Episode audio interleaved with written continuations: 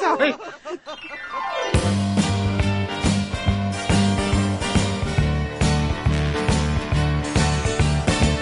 Hi, this is Julie. This is Liz. Hi, this is Sheila. Hi, this is Monica. This is Lian. News, talk, and And laughs. laughs. we tackle the world. One cup of coffee at a time. You're listening to, To Satellite, Satellite Sisters, Sisters to to Go. You give your love to me, and I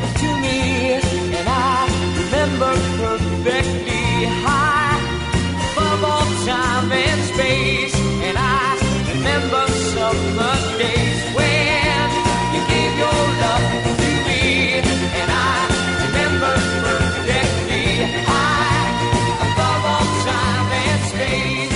And I remember summer days. We are the Satellite Sisters. Welcome to the show, and it's the first show of the new year. And hey, I have some new cozy clothes. What do you think? looking good, Sheila. Looking good. Just wanted So to- there was no resolution about changing your look. I see. no, no, it's all about the cozy. I'm Sheila Dolan. I'm here in Los Angeles with my sisters Liz Dolan and Lian Dolan.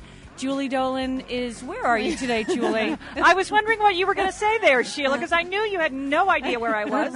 I'm in Denver, Colorado, en route to Moscow, Russia. Okay, there you go. From the cold to the cold in Monica Dolan in Portland, Oregon. We have a fun show today. We do. Oh We do. yeah, we're going to be talking. So, we're, first, we're going to be talking about health and exercise on our Satellite Sisters RN, right, Monica? That's right, Sheila. We're going to be talking health and fitness in the new year. We're going to get you pumped up. We're going to be talking with Dr. Pam Peeke, who's going to get us motivated. And if any- Motivated. That's what we need. And 'Cause if it's already, any- fla- it's already flagging a little here. What, like six days into the year? The motivation I- seems to have peaked yesterday. I love 2006. I don't know what's the matter with you, sisters. I think it's great. It's so much better than 2005. Well, good for you, Julie. All right. Entertaining Sheila's also here. Oh, that's me. Um, I'm going to be reviewing Match Point today. Oh, I can't wait to hear what you thought. Everybody's all interested when I say Match Point. I The new noticed. Woody Allen movie. Well, I know you have a love hate relationship with the Woodman. That's so. that's right. And we also are talking kickstarting 2006, Kickstarter, right, you know, don't you find that every year you basically have the same resolutions? Yes. Come on, let's let's admit it. Yeah. So so we have someone with us who the title of her book is Best Year of Your Life. How to really get it done this year. And me, I'm such a born procrastinator. Again, I it's even though the year started last week, every morning I wake up I'll say, "Well, I'll start my resolutions tomorrow." so we're going to see if I can get out of my rut. Lian, you're in an overcommitment rut. Everybody's got a rut that they're in. I'm in a dry cleaning rut. I've had my dry cleaning in my front seat for three weeks now. I cannot drop it off. Do you think it would dramatically improve the quality of your life if you did? For me, it would, Liz. It's all about the clean. Oh, hey, welcome uh, Sacramento, by the way. That's if you're listening on California's all new Talk City, 1240 AM, KSAC, we are the Satellite Sisters. If you want to know more about us, you can go to our website at satellitesisters.com. Hey, Sheila, you know, part of my vacation plan in 2006, uh, for 2006, was to kickstart it in 2005. So I spent a week of my holiday at Rancho La Puerta, which is a health spa in Mexico, but it's sort of more of a fitness camp, right? It's That like sounds good. fantastic. You go for a whole week, and everybody hikes together and eats together and takes yoga and cardio, sculpt together. It, wa it was fantastic. But you want to know the most fantastic part? Here, I was supposed to totally relax, like not think about work, not think about the world. There are no TVs, there's no internet, there's no nothing. Which It for you, been- Liz, yeah, that That's is- a complete detox. That yes. really is. It- Were Uh-huh. you shaky? Were you shaky, Liz? I Or- was shaky, Julie, until I saw that one of my fellow spa goers, with whom I spent a lot of quality time, was Valerie Plame Wilson. Wow. You're, you, the CIA outed spy. right, she's the, center- undercover CIA spy whose identity was blown by Robert Novak, which prompted investigations and indictments and all sorts of speculation. Well, Valerie Wilson was there with her husband, Ambassador Joe Wilson. They were also apparently trying to get away for a little while, trying to detox, trying to unplug, trying to get away from the media. And so I became really conscious of, like, particularly in the first day or so, that she might think I was stalking her. Which you because, were, I'm Because sure. I was. Yeah. I just wanted one quality interaction with Valerie Plame. I wanted to be able to come home and say, oh, well, Valerie and I were talking about that in the hot tub. Mm-hmm. So I saw that Valerie and Joe had signed up for the uh, early morning hike to the organic garden. Oh, which is so not you. Liz. So not me, but that comes with breakfast once you get to the organic garden, which okay, meant there was it. a sit down together opportunity. Liz, so I, you're such a strategist. Did you bring your mini disc? I thought that would have been obvious, and you know, a super spy might notice Sheila. So I didn't do that. But anyway, so I had a chance over the course of the week to have quite a few like really nice conversations with Valerie Plame Wilson, who, by the way, I got a report is the world's nicest person. Like if you if you met her, Julie, at a party and somebody said, "Oh, this is my friend Valerie. She was my college roommate, or she was, you know, in my mommy and me group," you would totally buy that. She's just well, like- Liz. Liz, what was the first question you asked her? I mean, you did, I mean, that must have been hard hard to start that conversation with Valerie, right? It was because you don't know whether you're supposed to pretend you don't know who she is or not. Yeah, who doesn't you know, know, who she is? but luckily when I sat down at the table, I said, "Hi, I'm Liz," and he said, "Hi, I'm Joe," and she said, "Hi, I'm Valerie." So I was in. so I was in. Liz. and so my first question, Julie, and then I backtracked into some of the deeper stuff was, "So what do you think you're going to do now?" Because she was talking about. Some you're good, Liz. That. That was a good, a real Barbara Walters kind of move. So, Valerie, if you were a tree, what would you do now? and and she said, you know, I have uh, six year old twins, and I'm thinking that maybe I can just devote a little extra time to them. That this year my kids deserve a mom who's not quite so stressed out. You know, which that makes sense. So I said, what do your kids like? Know or think or understand about everything that is swirling around you now? Because don't you think that's interesting? You're six, Lian. Your kids, you've had six-year-old. Uh, well, You're not going to out me as a spy now, are you? Because they don't know I'm a spy. Oh, they don't know. No. Oh, no, they, I'm trying to keep it uh, on the down low. Well, she said they've really tried to keep a lot of it away from their kids, but it's hard when the media's camped out on your front lawn. yeah, that's got to be bad. So she's got uh, twins, a boy and a girl, and apparently the boy turned to her not too long ago. She thought she had done a really good job shielding them from everything, and her son said to her, "Mom." Are you more famous than Spider Man? and he said, "This is my good friend Liz Jo- has Joe. notes. This is so amazing. I just wanted to make sure to get the good stuff in, just Right, because Liz. it was interesting. But you weren't taking notes when you were having this alleged conversation with Valerie Plame. No, you? I was not, Okay. Julie, but I did find, you know, a, a week away when you're supposed to be kind of working on yourself and relaxing, mm-hmm. usually- meditating. Meditating, actually, usually the hard thing is to not be so caught up in your head about your own life. You know, you're like sitting in yoga and you're thinking, okay, as soon as I get home, I have to do this and I have to do that. And I'm really bad at like stilling the voices. Yes. But I was excellent at stilling the voice about what am I going to do because I found for the entire week I was thinking about her. I would be sitting in yoga class thinking, I wonder, uh, you know, if Valerie was ever in a dangerous situation. I wonder, I wonder what she's going to do next. And uh, anyway, so. Um, so that she said she really struck me as someone. Imagine what it would be like. She's like your age, Lian. You know, early forties and I'm just 40. forty. Okay. Uh, and she's having a hard time with that. Go, go ahead, Liz. Go well, ahead. I mean, I, I just got the feeling this is a person who trained her whole life to do something very specialized, and now she's not allowed to do that anymore. Mm-hmm. So it's sort of like a career crisis that we could all relate to on that level. What if they took your career away Right. and said, "Okay, you're not allowed to do that"? I said, "How did you become a super spy? Like, how did that start?" And uh, she you know, I went. She went to Penn State, Julie, your alma Yes, mater. That's right. You and your Nittany hus- Lion. yeah. Right. It was a big week for you, Nittany, Nittany Lions. I know we'll probably get I- to that later. But she said I got out of college, and my family had always been. I guess her father was military. She said we'd lived all over the world, and I wanted to try, you know, to do that. And uh, so I applied for this job, and it turned out I really liked it, and I was really good at it.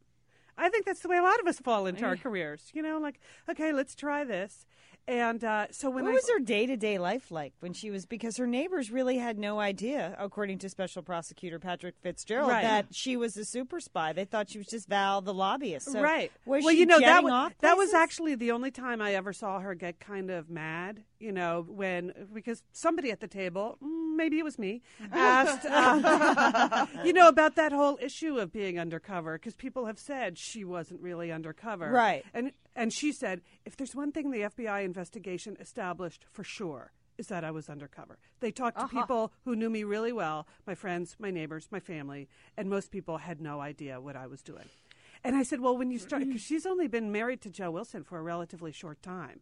And uh, I said, well, how long were you dating Joe before you had to tell him that you were a CIA super spy. And uh, it was, she was kind of cute about it. She's like, you know, it's a really hard thing to tell someone. I would imagine. On a I- date? I would imagine it was on a date. Like sit him down. Like telling someone about your past is hard enough, but when you have that kind of uh, super secret past. Anyway, the it was just a pleasure all the way around to like meet someone who. You know, she really committed her life to this. She's trying to move on. On the very last morning, when she came to say goodbye, I said, Valerie, good luck with whatever it is you do in the future. And she said, thanks. I just don't know what that will be. All right, uh, Liz, Yeah. excellent Okay, vacation Scoop reporting. from the hot tub. There you go. from the organic garden hike. I'm getting the info. All right, coming up later in this hour, we're going to have Dr. Pamela Peeke on. She is really going to get us motivated to get our health and fitness act together in 2006. But first, Julie has her international lightning round. The news and bizarreness from around the world. Stay with us. We're the Satellite Sisters.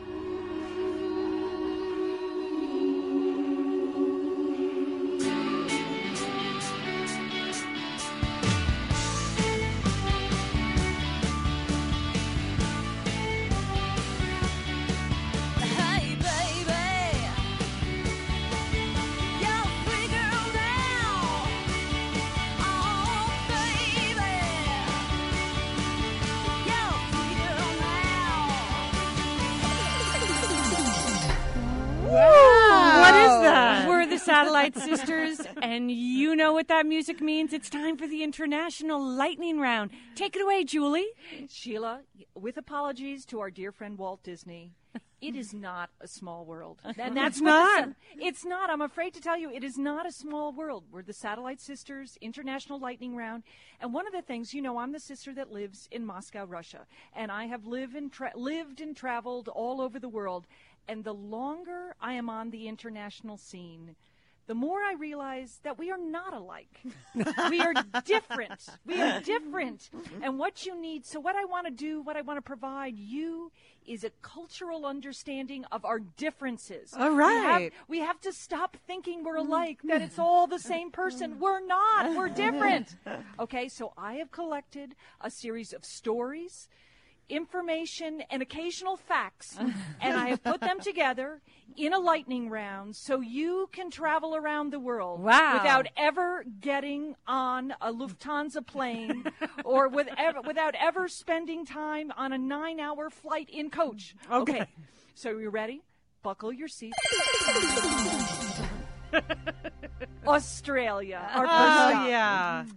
Did you know that Australians host barbecues at polling stations on their general election days? I think that's an excellent idea, but I always thought that Australian barbecue thing was sort of a cliche or just a, a rumor. But No, may- no, differences, Liz. Differences. maybe Think if we- about differences. maybe Yes. if we did that here, Julie, we could up American voter participation. Japan. Who doesn't love J- Japan? Okay. The Japanese word chokugambo, and for our Japanese listeners, please call in and tell me how to pronounce it. chokugambo describes the wish that there were more designer brand shops on a given street. Oh, I actually, Julie, I have a word. It's called Tarje Gambu. And that is my wish that there was a Target on every corner. We are in Sweden now. Oh. Okay, this is an actual fact that one in ten Europeans is allegedly conceived in an IKEA bed. Oh, that's funny. so Oh, funny. that's funny. Well, I'll tell you one thing, Julie. They were not conceived on an IKEA cozy couch. Very much next door in Germany. Okay. Have you ever tried to get a beach or a pool chair? But you know, save a beach or a pool chair with a towel. Of course. You know what I'm- you it's know the international system.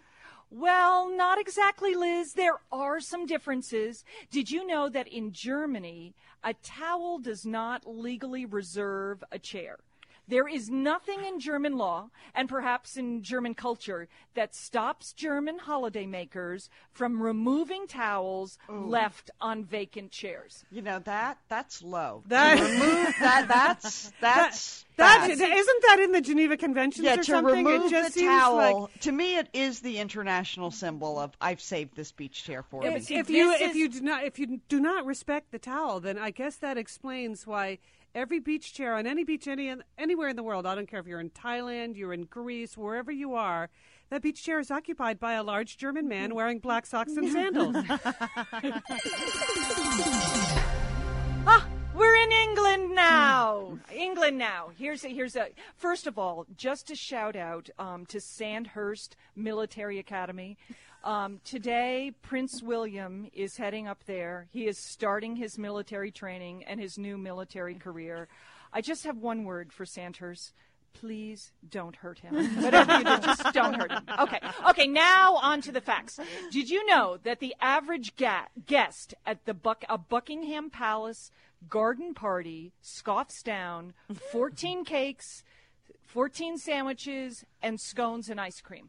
Well, let me get this straight. They eat 14 items during the garden party. Yes, That's what you're saying. during saying. the garden that that that that um that palace officials have figured out that when they have a Buckingham Palace garden party, each guest is going to eat 14 items: cakes, sandwiches, scones, and ice cream. I guess the mo- mostly the shocking part of that is that English food is so bad in general. Why would you want 14 of anything? Well, listen.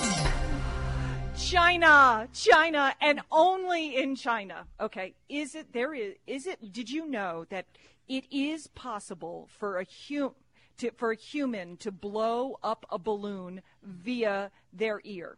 Okay. no. Yes, what are you okay. talking about? A 55 year old Chinese factory worker discovered some 20 years ago that air leaked from his ears. and now he can inflate balloons and blow out, blow out birthday candles with his ear. Yeah, I love that. Is he available for Colin's party later on in the month? That is a good living. That's it. That's it. That's it. We have we have mm-hmm. completed our international lightning round, and I'm sure that you understand. You have been provided with a quick guide to a new, a higher international cultural understanding. Yes, Julie. We are not the same. It is not a small world. Just remember that. Okay, we're looking forward to the next installment of the International Lightning Round. All right, coming up next. Were you one of the 8 zillion people this year that made a resolution to get your health and fitness act together in 2006? Yes. Well, No. yes. Well, stay, stay with us. We have the Satellite Sisters, RN. Monica and I are going to talk to health and fitness professional Dr. Pam Peeke. She is a whirlwind of energy. If anyone's going to get you motivated, All right. she's the one. Stay with us. We're the Satellite Sisters.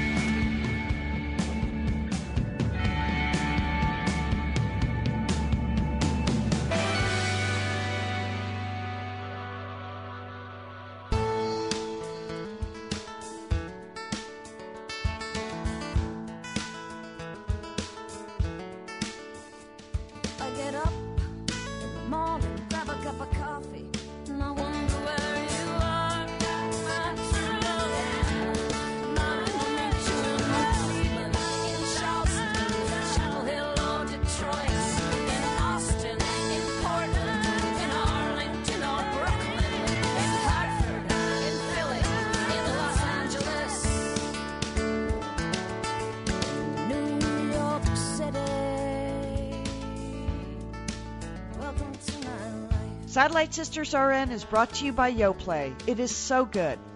We're the Satellite Sisters, and I guess I'll just speak for myself. I am not in peak performance. Okay.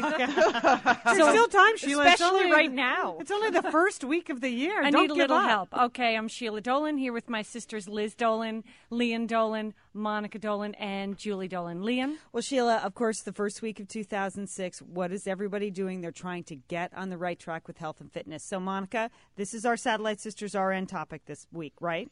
That's right, Lian, and we've invited Dr. Pamela Peeke to speak with us to help us kind of kickstart our fitness program Because in the new year. We've had Dr. Pamela Peeke on before. She was really motivating, and then we all fell off the bandwagon. so we're thrilled to welcome back Dr. Pamela Peeke, a nationally recognized physician, scientist, and expert in the fields of nutrition, metabolism, stress, and fitness. Her Body for Life for Women is a New York Times bestseller.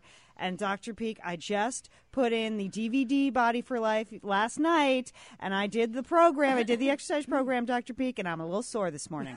That is a good sign. Welcome, well, welcome back to the bandwagon. Thank you, Dr. Peeke. Thank you. we have so much room on this bandwagon. So come on, I want all the sisters on the bandwagon. All I know. We're The- trying, Dr. Peeke. here. We're trying. Dr. Okay. Peeke, the, the difference between Leanna and I is last night she did your exercise video, but I was lying on the couch reviewing it, watching it. Uh-huh. So I really I need to take that first step. I need to get up. You know, it all, but it all, you know, it's the same answer. It really all comes down to just balancing diet and exercise. Well, now it also comes down to something else too. Yeah, there's no question that if you look at the science of this, I mean, broken record time, ladies. Um, you know, what goes in must come out, and if you're doing that, what goes in is not going out. You're wearing it, darling. So, you know, let's let's just all relax here. I'm going to teach you something a little different this time. Okay. Now, what you Thank did- goodness. Okay, here we go. Just relax. Have your little yogurt here. Grab that coffee and and just listen. Women are hardwired differently than men. And you know, wipe the shock off your face. That was what I refer to as a keen grasp of the obvious. All right. Now, we've learned in science that women, when approached with something like, you know, let's take better care of ourselves, and you know, January first, and the whole thing, women will approach this whole issue so much differently than men. Look at the guys in your life. They look. They woke up January first, looked at themselves in the mirror, and said, "Okay, that's it. Come to heaven session. We're gonna we're gonna change this thing." And then boom, they kind of just do it. They do know. it. I know, that That's is so annoying. Crazy. You know what I'm It's saying? so annoying. Suddenly, you know, the Bacchanalian feast disappears. Yeah. You know, the, the the beer thing, whatever. They just make, and you're you're looking at them like, what? Um, meanwhile, what are you doing as a woman? Well, uh, scientists have been studying women and the way they think for quite some time, and what we have found is that women are consummate ruminators. What we do is we overthink anything that comes within a hundred feet of us. Dr. Peeke, um, this is Liz. Well, part- One of my New Year's resolutions is to just stop overthinking everything. You're totally right. And Julie, what was the word you used to describe me? You're the ruminator. She's our she's our lead ruminator on the show. In mean, fact, you know, we know- need her to ruminate Now, from there's a time to time. Now, there's Dr. a very Peeke. timely and very famous um, quote, um, a little phrase that has to do with a very large sporting company that I think you know very well. Mm-hmm. Um, and the reason why this this quote, which is obviously just do it, instead of well, actually that's the male version. The female version is just ponder it to death, you know, and never get off first base. Well, one of you, all right, Liam, Yeah. you were sitting there and you were you were going on the horizontal path of life. You No, were- that was Monica. no, that was me. Oh, I was I- was ruminating. Okay, you were ruminating, and there you were doing that, and you were sitting back, you were doing the horizontal, ruminating, pondering, wow, I wonder what it's like to really get off my feminine behind and actually do the program. Whereas w- other Lian was the one. Lian, Liam, yeah. Liam would then get up and say, oh, to heck with all this. She put all the thinking aside and said, hey, man, I'm diving into this little baby, and then just let it rip. That is much more of a male thing to do. Just it's like, oh, you know, who wants to spend five minutes thinking about anything? Hmm, that didn't come off well. Anyway, um, and then just kind of jump into whatever is in front of them, which is where that whole just do it thing came from. Women, if they simply did one thing this year, I'm, I, I'm really telling you this, if women just simply stopped over pondering everything when it came to self care and simply dive in, you know, just give themselves Dive step to in, okay. and then just whatever happens, let it rip. I'm going to tell you that rumination speed bump is a mountain for so many women, and that's one of the main reasons they don't get off first base. Our, mm. our guest is Dr. Pamela Peeke. Her book, Body for Life for Women, is a bestseller. There's a new DVD out. If you're in a ruminator and you just want to get off the speed bump, I don't know. I got lost in those road, In the- in the road metaphors, Dr. Peeke, but I was on. metaphor metaphor machine. All right, our number is 866 33 Sister, 866 337 4783. Monica? Um, you know, so Dr. Peeke, you know, if I start eating healthier foods and I start a walking program, is that going to be enough for me? You know, no, because you see, you left out an element. In in the book Body for Life for Women, I have three elements: mind, mouth, and muscle. You forgot your head. Ah, Okay, and see what happens is women think that when they begin this whole process of taking better care of themselves, that it's just one big technical, you know, experience. Like, okay, fine, I'll eat healthier foods. Um, I'll eat less food because I'm eating Mount Saint brown rice instead of brown rice. um, and you know, I'm going to eat them more frequently. You know, every three to four hours. Fine, that's technical. Then I'm going to get up and I'm going to do more aerobic exercise each single day of my life, and I'm going to make certain to get some of that resistance training in and, and flexibility, whatever. That's all real special. Right. Until the cell phone goes off Right. and someone needs you, I- and then yeah. suddenly you drop off your own radar screen. And um, there's a, there's a thing, and you know, all of the Dolan sisters. Here we go. You Okay, okay, Dr. All Peeke. right. Okay, repeat after this you. Yeah. How many of you have this problem? It's called helium hand. And that is every single time someone says, "Hey, can you do something?" Your hand goes up like a balloon. It's just That is so Lian. that's Lian. That is Lian all over, Dr. Peeke. You know, even in the middle of the workout video, I put in the baked potatoes for dinner last night. I have, I have to admit, and then I fed the dog. But I was still in the cardio phase. You're so still moving, right, Lian? That is that is multitasking on acid. That's crazy. Okay, you know, stop that now. You have to do. Yeah, here's another thing that women have problems with. We have so many problems. Um, it's the limits and boundaries thing. It's like while I'm exercising, this is a sacred time and a sacred space. all right. So I would highly recommend, like you know, buying a few pit bulls, putting them around you, so anyone who wants to get within ten feet of you will be hurt, because you are now taking care of yourself. You are not allowed to get out of that sacred space until you do what you need to do. Whether it's slapping on war paint in the morning before you go to work, whether it's, you know, just taking that shower, taking a moment to chill, or actually going out, taking your walk and spending some time doing some exercise. Those are sacred times and women oftentimes blend that with 900 other obligations Right. and you mess it up. You hmm. lose the whole value of that time. Hey, Monica, can I ask you? Because Lian clearly has a case of helium hand, maybe even both hands. do you Right, think, I do not Do you think that's your? That's not your issue. No, that's not my issue. I'm lazy. I'm just not. I just lack. I lack motivation to get started. That's the problem. Or I'm overwhelmed by the thought of I know it's really important to start strength training, and I know Dr. Peeke, you you believe in that in weight training, but I'm sort of overwhelmed on where to start because I don't know how to do it.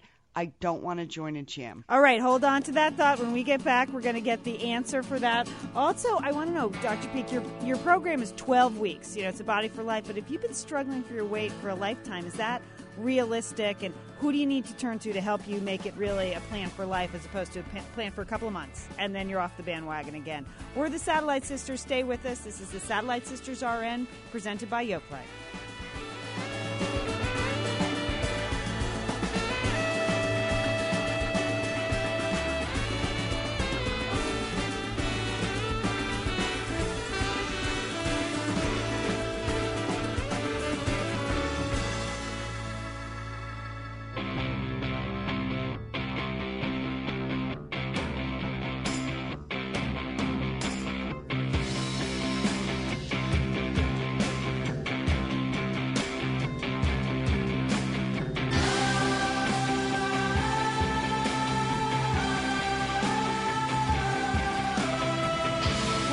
Sisters. Welcome. I'm Sheila Dolan, and I'm here in Los Angeles with my sisters Liz Dolan and Lian Dolan. Julie Dolan is in Denver, Colorado. Monica Dolan's in Portland, Oregon. Lian?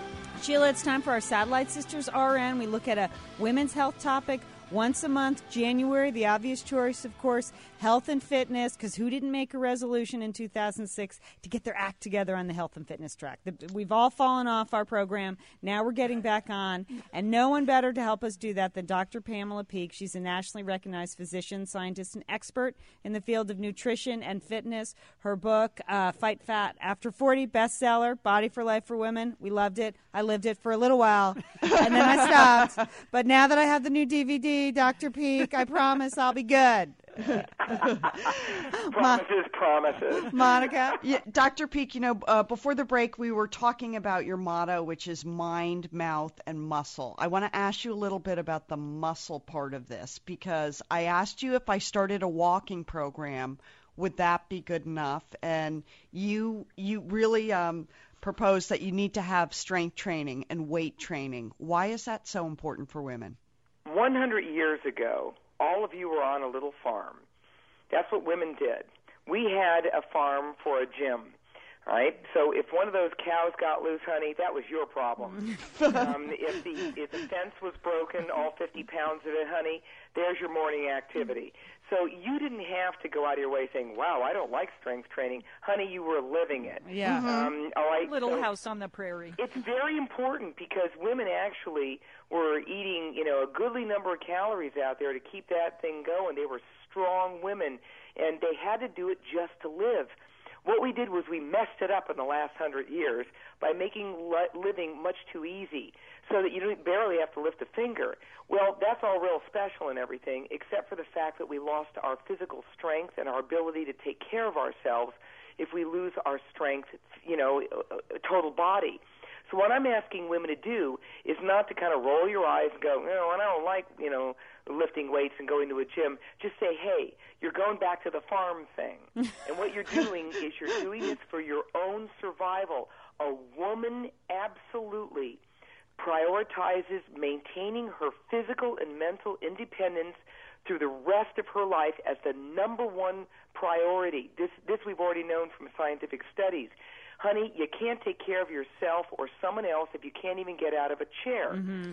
So, Monica, I feel like you kind of could be kickstarted on this because you spent the last week of 2005 actually on a farm taking I, care I, of I was livestock. I was on a farm, Liz, and none of those cows got loose. But had they gotten loose, I I don't know that I would have been able to rein them back in. Could you have chased them down? I don't know, but you know what, Dr. Peeke, I am so intimidated by going to a gym or joining a gym. Gotcha.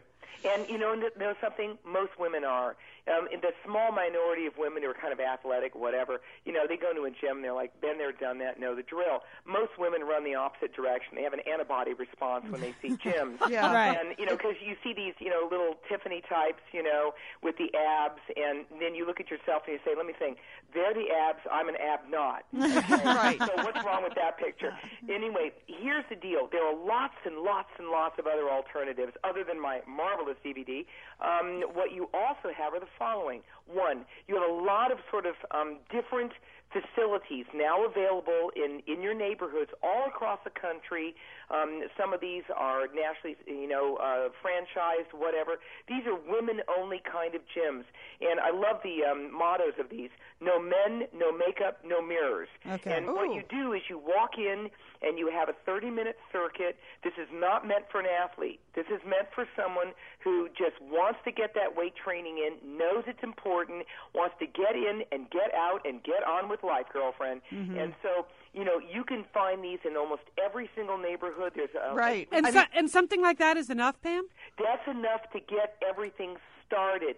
At some point, as you build up your strength, it's not going to be enough. And here's other alternatives. Number one, get a trainer and get a group of women together. One, it's cost effective. Two, you could do it in your own home. Get that trainer to come to a home. Um, one, two, three, five women get together. They all do it together. You can do this with simple tubing, plastic tubing. I actually travel with mine. It looks like a jump rope, but it's tubing, and you can actually get fantastic strength workouts doing something like that.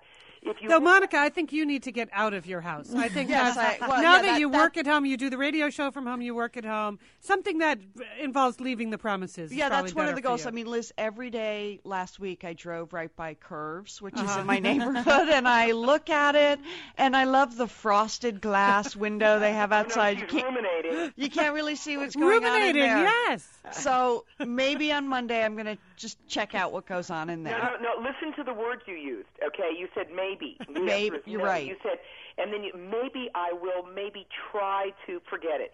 Here, how about a new vernacular? It goes like this: Monday, I'm getting my feminine behind in there. I'm signing up, and I'm showing up with sneakers. Now that's like a whoa. That's a new what I call bodytude. Give me bodytude. Body body tube. Body tube. tube. That's All what We need. need a body tube. Monica, man. we are going to hold you to that. We're going to check in Monday. Make sure you did that. We're talking to Dr. Pamela Peeke. Her book is Body for Life, and it's a new DVD. Now, on your DVD, I did the workout last night. It's just five pound hand weights. Is that enough too? That's I enough to start women out. The majority of women, when they look at the Body for Life for Women DVD, Yeah. are going to see that um, we started out at a very elemental level. Right. However, if you look in my book as a backup, you're going to see that you can actually do much more than that. Um, and there are a lot of creative ways to be able to do that. You could take a chair. And you could do some fantastic triceps dips on that little baby. You know, I have so many fitness books at this point. I could use those as weights, I think, Dr. Peeke. just lifting your book, all the books we get, up and down, up and down. If I just did a little of that, I could be on the right track. but you know, But you're actually right. You know, just try to keep it incredibly simple. One other thing that was brought up by you guys Yeah. is also this issue of, you know, how long. We we brought up this issue of 12 weeks in the Right, book. right. Now, Exactly. If you read the book and if you listen to the DVD very closely, because the DVD, the majority of the DVD is actually not the workout. It's actually me explaining week by week what's going on with you. hounding us, hounding us to keep going. Actually, okay. wait a minute. Now, now stop. Nurturingly Nurturing. loving Okay, you okay. through I the believe that. process. And with a little kick-ass in there too. oh, now here's the deal. The grand majority of women need to be able to understand that there is no end or beginning to this 12-week thing. What Right. you do is you cycle through endless numbers of 12-week cycles.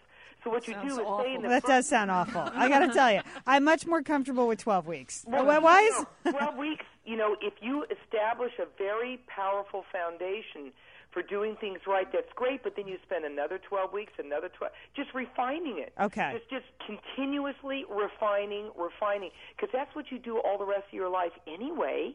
Mm-hmm. All I'm doing is arbitrarily playing around with a number. You don't even have to do that. Take that 12 weeks and run with it. And then come back to those specific segments that are tough and tra- challenging and troubling to you. Maybe that one thing about portions, you're so right on with the physical activity, but then you know the eating thing's looking a little you know shaky. The late late night eating when you've got that menage a trois, you, Ben, and Jerry, ten o'clock at night, and, and for some mysti- mystical reason you can't get it right with the stress over eating late at night. All right, fine, keep coming back to that one thing. That's what we. That's what all of these resources are all about. That's why it's never all done, nor should it ever be in 12 weeks. But it's a great time to lay down a groundwork. Okay, Dr. Peeke. All right, Dr. Pamela Peeke, thank you for being here. Monica, you sound it's good, right? She pumps up. Yeah, us up. motivated. I'm pumped up. I'm ready to go on Monday morning. All right. thing, Lian. Okay. No excuses. Get out No of the car. All right, we're the Satellite Sisters. Stay with us later on in the show. We have Sheila's entertaining. Sheila, what'd you do this Match week? point, Woody Allen. Oh, I can't wait to hear what you thought of mm. that. And we're going to talk about some of the new laws in different states for 2006 and what do you think ought to be a law? We're the Satellite Sisters. Stay with us.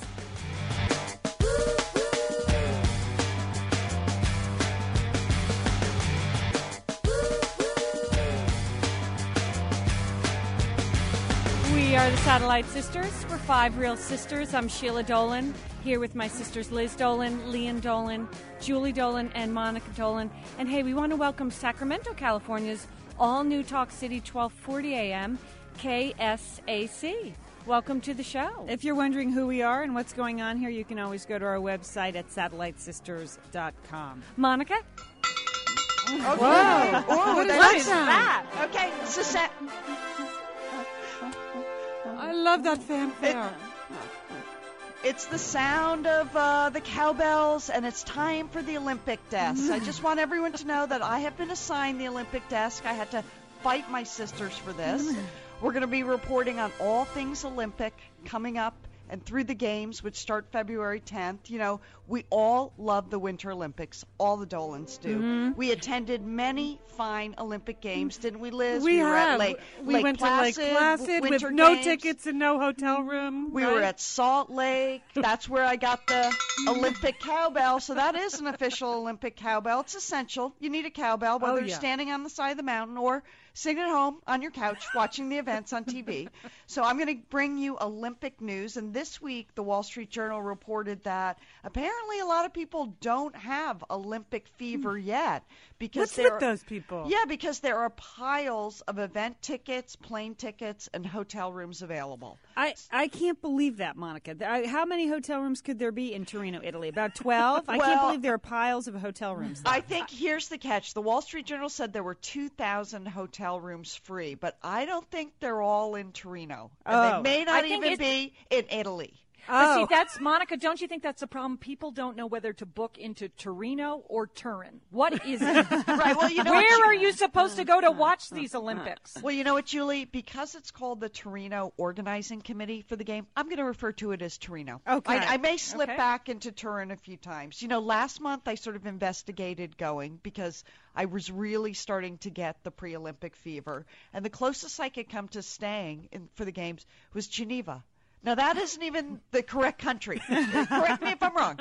Geneva is not in Italy, but I guess the Torino organizing committee they're so down that there's so many tickets left. They've started this new ad campaign, and here's their slogan: "Being there is different." Well, that's true, isn't it? I mean, It having true. been It- there, we it- know there are some events that are better on TV, but a lot of events, it's you got to be there. Right, skating, speed skating, certainly some of the alpine sports like slalom and giant slalom are great. Now, one year, Liz, we did see the men's downhill. That- Not so great as a spectator.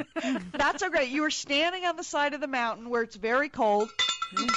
and the, the skiers are just flying by you. It's just it, it- and that- we were in the middle of the course. You have no idea who they are. You don't see the start, which is very dramatic. You don't see the finish, which is very dramatic. You don't know what their time was, which is very dramatic. You don't know what the standings were, which is very dramatic. You're just standing on the hill with the cowbell. But Liz, being there is different. Yeah. It absolutely is different, and it's worth it. They say that there's only 60% of the tickets for this year's Winter Olympics are sold because people have Olympic fatigue now. I don't know how that could be. I don't believe that. That's Monica. not true. I don't. uh, You can still get tickets. I know for the ladies figure skating final. That's about fifteen hundred dollars. Okay, that's a little pricey, but that'll be well worth it. So if you're thinking of going, now's the time. All right, Mon. Remember when we all drove to Lake Placid for those God, Olympics? I will never forget. It was so forget. that Lian could attend the pairs final in Lake Placid. That's right. For my 15th birthday, all I wanted to see was Tai and Randy win that gold medal. so and we, we, all pulled- know what happened. We pooled our funds, and out of the four of us who drove up there, Lian got to go in. That's right. The rest of us watched it in a bar. It was fine. Yeah, well, and I was imitating Annemarie Moser-Pröll, I think. Right, the at French the skier who had won a couple of medals. Sheila started telling people that's who she was. Oh boy, yeah. It's Well, Monica- different being there.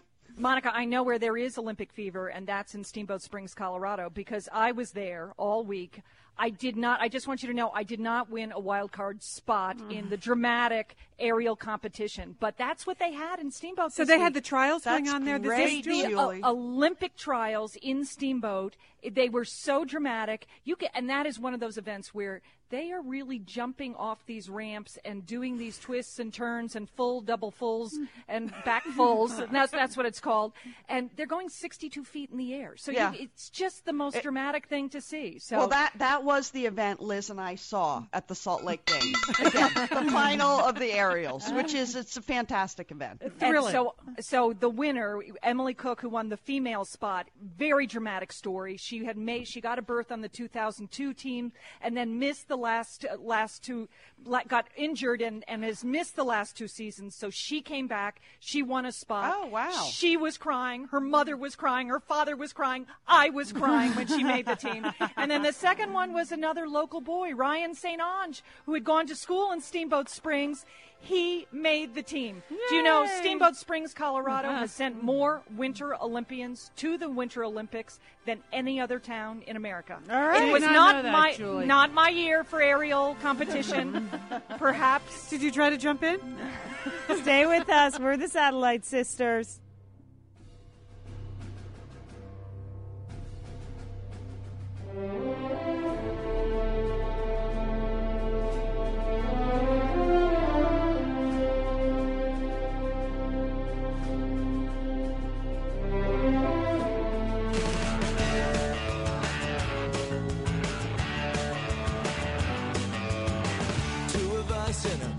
Double feature. I'm a rock and roller. She's a science teacher. I send her looks. They don't reach her. She does not know I'm in love with her. La la la. I'm in love with the four-eyed girl. She knows how to move me now. She knows how. This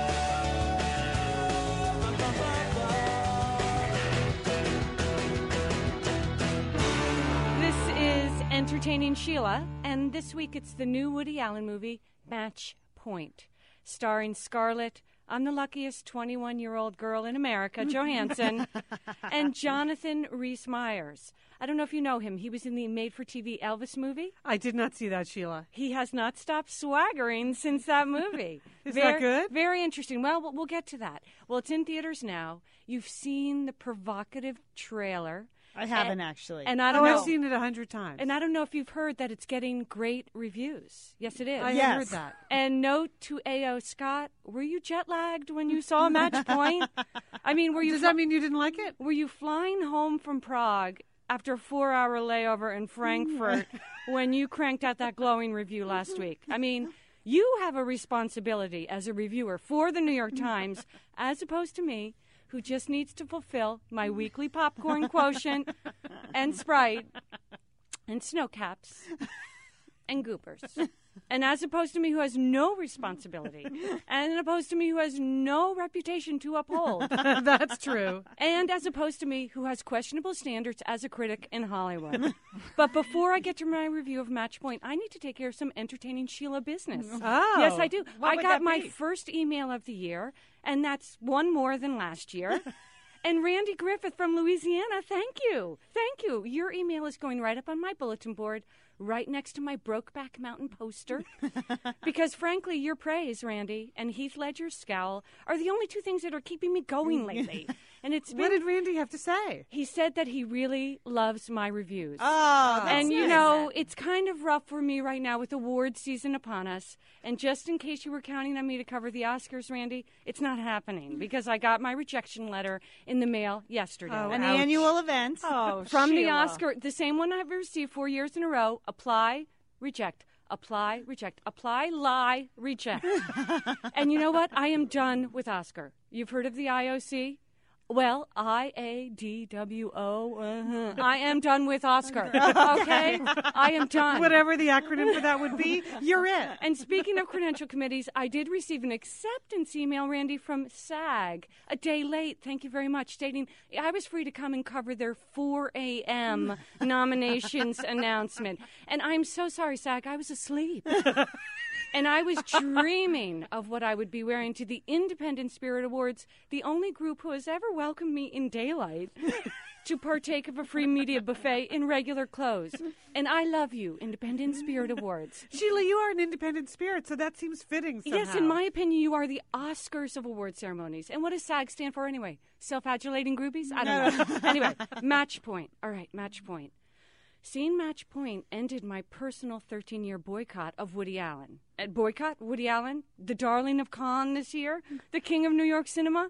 Well, I boycotted Woody Allen along with a lot of my fellow satellite sisters Yes, and good, good, brothers. good work. Because he married His his, daughter. Okay, people. Okay. His daughter. And entertaining Sheila does not accept that. He married his daughter. and our mother boycotted him too. I think when Soon-Yi appeared the first time in the evening news, our mother's response was, That's just, that's just, that's just. And that was 1992. all right? And I had a good 13 year boycott going. And I should have known that 13 was unlucky. I should not have broken the boycott. Oh. Except the real Woody Allen movie I did see was in 19. The last one was in 1999, and I didn't tell anybody. Okay. And that was Sweet. We and- all slip Well, I saw I saw time. Sweet and Lowdown because at the time I had a little crush on Samantha Morton. Okay, uh, along with a lot of people, and I know I was boycotting his films, but there was a big scene at the end of Sweet and Lowdown at the bar Chumley's on Bedford Street, and I was living in Greenwich Village at the time. Uh-huh. There was a lot of pressure on me to see the movie, and so I lied to my friend John last night. He when he asked me, "Did you end your boycott? You didn't end the boycott, did you?" Seen Match Point, and I lied, and I said no, I haven't. but I did see Match Point. Why? Because I fell for the provocative trailer, and let me tell you, nothing happens in the movie in terms of the sex scenes. Okay, because it's Woody Allen. All right, and then I fell for the London setting. I fell for that. But it might as well have been a pre-war building, four-bedroom on Central Park West, Liz. His usual sights. It's the same sickening upper class worship in, the, in all of his movies. And I fell for the cute Irish actor Jonathan Rhys Meyers, all right? But I'm telling you, nothing happens in this movie. I I think, okay, think the talented Mr. I thought it was a romance. I thought it was a thriller. Uh, the the, the uh, thought trailer does look All very right, provocative. edgy. Think talented Mr. Ripley meets crimes and misdemeanors without the crimes, the misdemeanors, or the talent. oh, oh no. And the audience was laughing because they did not know what else to do, especially during the ridiculous Dostoevsky inspired climax scene. So you have two plus hours of characters you could care less about. Oh, ouch. But then you care about them after the movie ends. You just feel sorry for them that they were in a Woody Allen movie because he married his daughter. How is it okay that a man marries his daughter and still makes movies? How is that okay? I don't know. I don't know. He is sick. He is so, so done. All right? Rhys Meyers plays a former tennis pro who falls into London upper class society. He meets Scarlett Johansson, who's engaged to one of his tennis clients, and they begin a very uninteresting flirtation. And so begins the tangled web of lies, deceit, and seduction. And actually, that's not what happened at all. That's what I wanted to happen. I wanted the lies and deceit and Yeah. seduction. And the only lies, deceit, and seduction that was going on was A.O. Scott, who steered me to this movie. He lied and deceived me. He seduced me. Sheila, you can't blame the critic. It's just one man's opinion. Manohla You Dargis would not have done that. Manohla, Manohla, Manohla. so what begins in this movie and what continues is just a flat, predictable, lifeless tale of random encounters with some really nice interior shots. and Woody can still do interiors. God, that was a good movie. okay. Manhattan was a good movie. Hannah and her sisters was a good movie. Annie Hall, but that was before he, married his his daughter. daughter. Okay, so it just it used to make me angry about the Woodman, but now it's just depressing and it's maddening that people are still going to his films. And if I feel if I can just stop one person, Randy, to go see Match Point, I feel like I've done my job. All right, and I just think the whole You're feeling an obligation now, Sheila. You're feeling responsibility. Right, the whole- this is Sheila, a whole I've- new you for I've never seen such self righteousness, Sheila. It's excellent. Right. Well, you know, it's just it's reminiscent, I guess, of that popular genre of drama from the 18th century in which socialites married their grandchildren, thus sentencing them to generations of shame and loathing. That's what's happening to What Woody are you Allen. talking Did you about? did you take that from A.O. Scott's review? no, I just made that up. I just totally made that I up. thought that was okay. Dostoevsky. All right. Well, who would like this movie? Well, certainly not my new best friend and fellow unknown film critic, Jurgen Faust, who I found on the internet. Jurgen, thank you very much. He started his review by saying, Woody Allen is back with the worst movie of the year.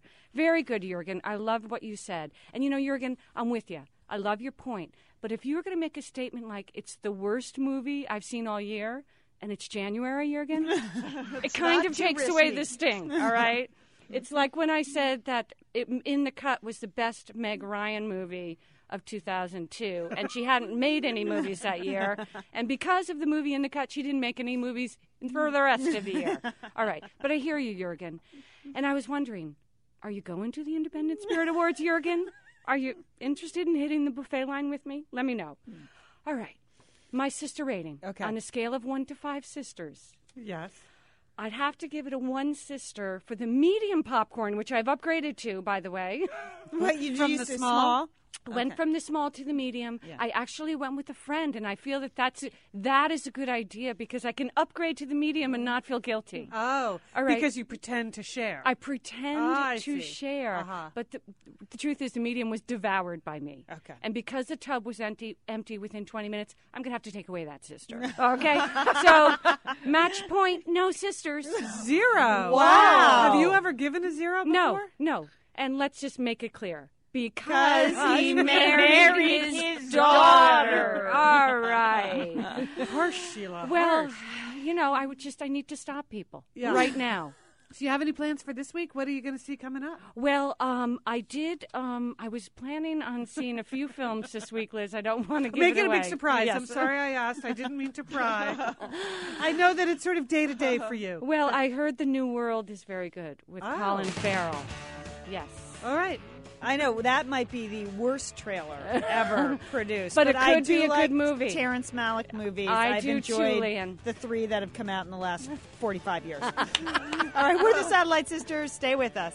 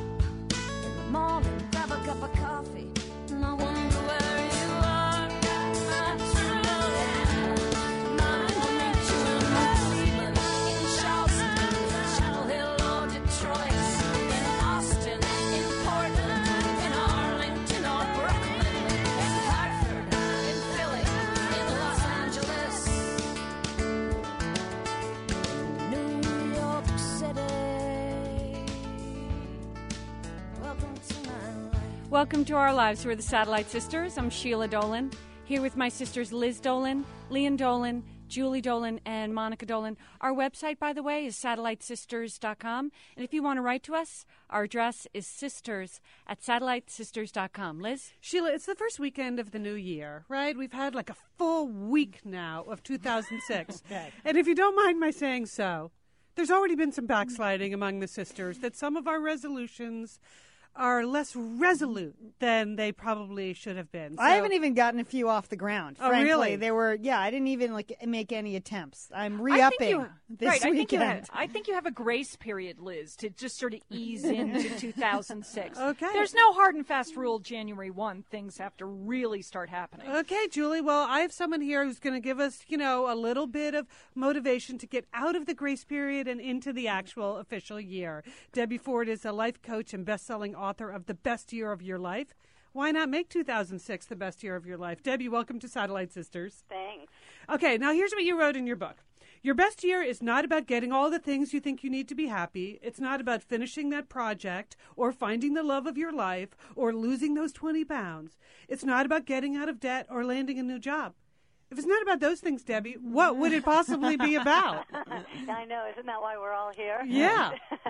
well, I really realized that from coaching really hundreds of thousands of people that every year stuff's going to happen.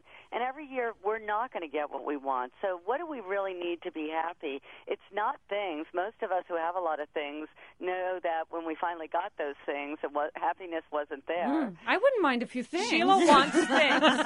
Well, you know, that's, that's Stick to that, Sheila, and then live it, plan it, dream it, or what a dream it, plan it, live it. well, that's really the second chapter of the book when we talk about fantasy, because the fantasy is one day when I finally get those things, oh, I'm going to feel so great.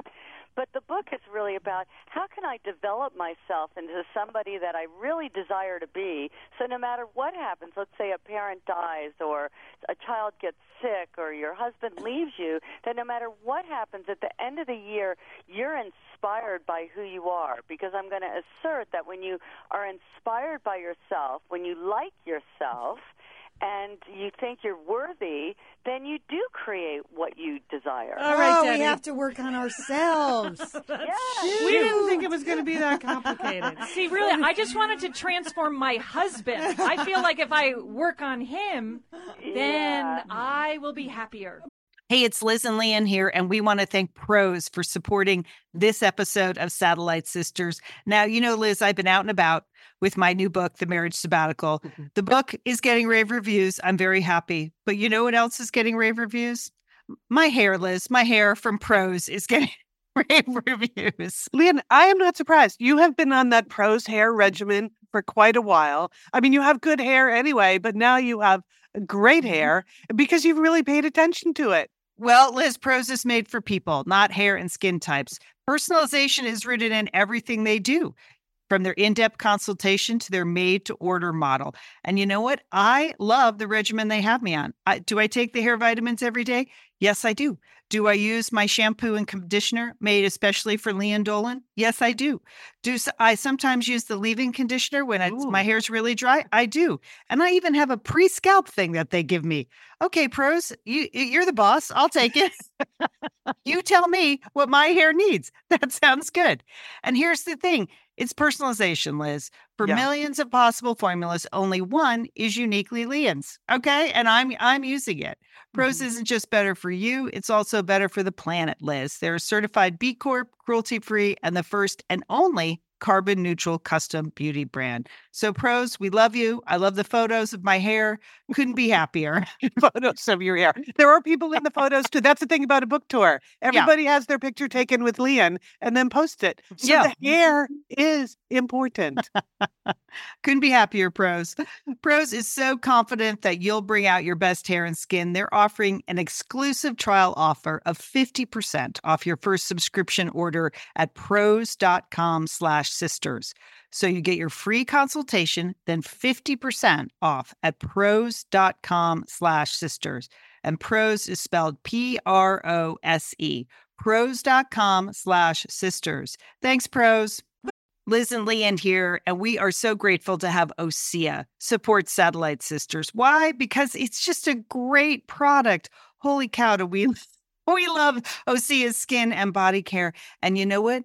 This Mother's Day, just look no further than Osea. Spoil the moms in your life with the little luxuries from Osea. The moms, the stepmoms, the bonus moms, the people who bring a touch of something special to your life aunts, grandmothers, they would love a little Osea this Mother's Day. And you can get 10% off your first order by using our code SATSisters at OseaMalibu.com. And Liz, you know what every mother and mother figure needs? What? More moisture, Liz. They need more moisture in their skin. in no their kidding. skin. I mean, really, the creams, the lotions, the oils, I love it all. That duo they have going, like Oh. you can't miss with the duo of Osea. Liz, the mega moisture duo. You can you can literally see your skin get firmer and it just delivers this full body glow. Okay, you know we have raved about the Undaria algae body oil. Well, Mm-hmm. pair that with the Undaria collagen body oil. Youthful, Liz. A youthful glow is going to happen. and it's o- infused with Osea's signature Undaria seaweed. So it just smells so delicious, doesn't it? I know you're talking about giving it as a gift. I also suggest just giving it to yourself because you're worth it.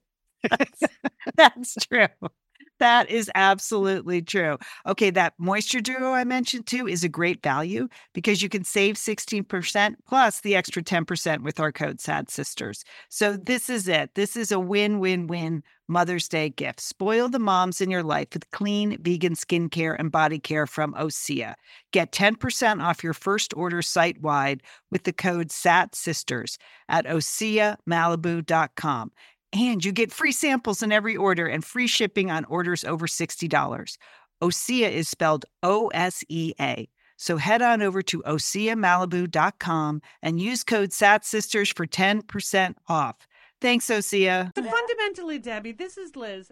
Honestly, can we really change our stripes? Like every year, I start the year by saying, I am going to be a more organized person. And I'm telling you, well, my sisters can witness. If you took a look at my apartment at the end of 2005, you might conclude that I didn't really pull that one off again this year. Okay, Liz, can I coach you real quick? Because it's really much simpler than it seems. It- It's about garbage bags? Is it something as simple as that, Debbie? Okay, it's maybe not that simple, but it's simple, Liz. Tell me what kind of person would be organized. What's the quality of a person that need, would be organized? Well, you mean like uh, efficient or like they care? But you care and you're efficient, Liz. You just have a totally messy system. Uh, yeah, yeah. Which uh, uh, so what are you hinting at, Debbie? That I don't really want to be organized? No, no, no. I'm not hinting at that. I'm hinting that there's a quality that's lying dormant in you. Does one of your sisters have it? Is anyone organized? Looking around, mm, not so much. Julie's pretty organized. I'm Sheila? pretty organized. So you don't want to be me, Liz. Is that it? No, but let's look at what is the quality that has one be organized. Because being organized is birthed out of some quality, like feeling good about yourself or wanting to be impeccable or needing order or what kind of person. I'm looking for the quality. Because, Liz, you're right. To try to manage yourself, that's what you're saying, and that's what most people do. Oh, I said I was going to lose this 20 pounds for the last five years. I said I was going to put some money away for my retirement. I said I was going to clean my desk. I'm not getting there. No, because not we're working on outer, and my work is all about how do we mix the inner and the outer. Because if you could find the quality that you would need, like if you knew you had that quality, you would, and it was strong in you, you would be able to clean up your desk. And maybe one of the things you could do this week is call. Okay, I'm stumped. I don't even know what that I, ju- would I would like to clean up your desk, Liz. if Okay, you, I would be fine with You- that. no, No, no.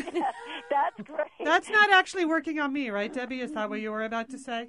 Yeah, yeah. I was about to say that. Yes. Okay. So she'll clean off your desk, and I don't have any problem with that. In fact, I think you should get someone or an organizer to help you the first time. But you'll never keep it like that. No, it's all about the unless you backsliding with me, Debbie. Yeah, unless you develop this quality in you. You know what it is? I think that I am such a natural procrastinator that my desk just naturally reflects my my instinct to like, oh, I'll do that later. And so it builds up and builds up and builds up. Okay, so I well, guess I'm the quality I'm looking for is someone who will get stuff done. How about self-motivating? Ta- take charge. But Okay. Thank you, Sheila. Thank you very much. Liz, I've never seen you, but Liz, I've never, it's not even procrastination. I've never even seen you put anything away. I think that's true. I think I'm all. I, I like my stacks. I'm- Okay, I think I can help you. Yeah. So probably if you've never put anything away, and I hope I don't insult you, Liz, because you sound wonderful. We would probably say one of the qualities that you do have is that you're a slob. Yeah. Oh, I think that's totally fair. I like this show. And that's why I, that's why I think I need to embrace that, Debbie. Is that what you're driving at? Um, yeah, well, two things. One, you've got to embrace God. I am really a slob. Yeah. I'm really a slob. Okay. Say that again. I am really a slob. Do I have to say it, Sheila? I'm a slob. I've known that about myself for a long time. Good. And can you love yourself, Liz, even though you're a slob? now hug yourself, Liz. Hug, hug yourself and say it. I'm really a slob. Uh, But seriously, because a lot of us have judgment on, like, I'm a slob, Liz. Just so you know, yeah. I am a slob. Oh, I don't believe that for one second, Debbie Ford. You know what? We're all slobs. I have somebody who comes in. I decided early on I needed to make enough money so that I could have somebody clean up because I would rather do other things than handle being a slob. Yeah. Mm-hmm. But then at some point I developed, I saw, what, but I want to ask you first, what would be the opposite of somebody who's sloppy? Somebody who's neat. Well, Sheila just raised her hand. Like she would like to volunteer herself as like, give us a my role model in this area. I think I'm very neat. I think I, I've, I've always enjoyed order, Yes. um, balance. Um, Here's the conundrum, Debbie. I'm like a slob and yet highly productive. You're a highly versus productive the slob. neat person. who, I, I don't know. I don't want to point any fingers, but I make I try to make it look like I'm working, but I'm really not. yeah, exactly my point. Everything is put away. Okay, but Liz, Because she's not working forget on about- anything, Debbie. Okay, but forget about your sisters for right now because Okay. that isn't going to help you. Even though that feels so much better than looking at yourself. Yes, it does. It does, right? I love That's love the whole that. spirit of satellite sisterhood. Thank you. oh God, I love that. I could join right in.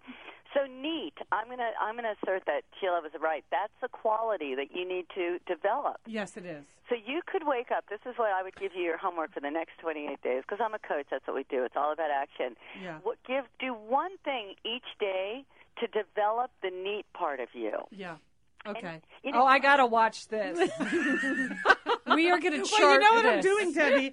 I'm moving. So I just I've, I've lost control Oh. of my current home. So I was thinking if I just if I move, then it will force me to throw away half the stuff, pack the rest of it. I can have a clean slate next month because I'll be in a whole new apartment. that is a great place to start. Just start throwing everything out. Less is more, and Right. slobs need to have less. Yes. Really, my house is people come in and they'll go, "Oh my God!" But it just I don't have a lot of stuff because a lot of stuff for a slob is overwhelming. I, I have less and less stuff every year, and it's still too much. I don't know what it is. I've lost control. I think it's neat. I think, and and you might want to look since is one of your sisters neat? yeah, Sheila actually, and she lives a couple blocks from me, so I might be able to accept some advice from Sheila in the. And I might be able to accept a monetary fee to help clean you up. Our guest is Debbie Ford. Her book is The Best Year of Your Life. We're working on my slobbiness, but next up, Lian, the overcommitter. Serious case of what was diagnosed earlier in the show, Debbie, is helium hand. Somebody asked for volunteers. Lian has two helium hands. She's in. So when we come back, how to how to uh, fix that problem? Stay with us. We're the Satellite Sisters.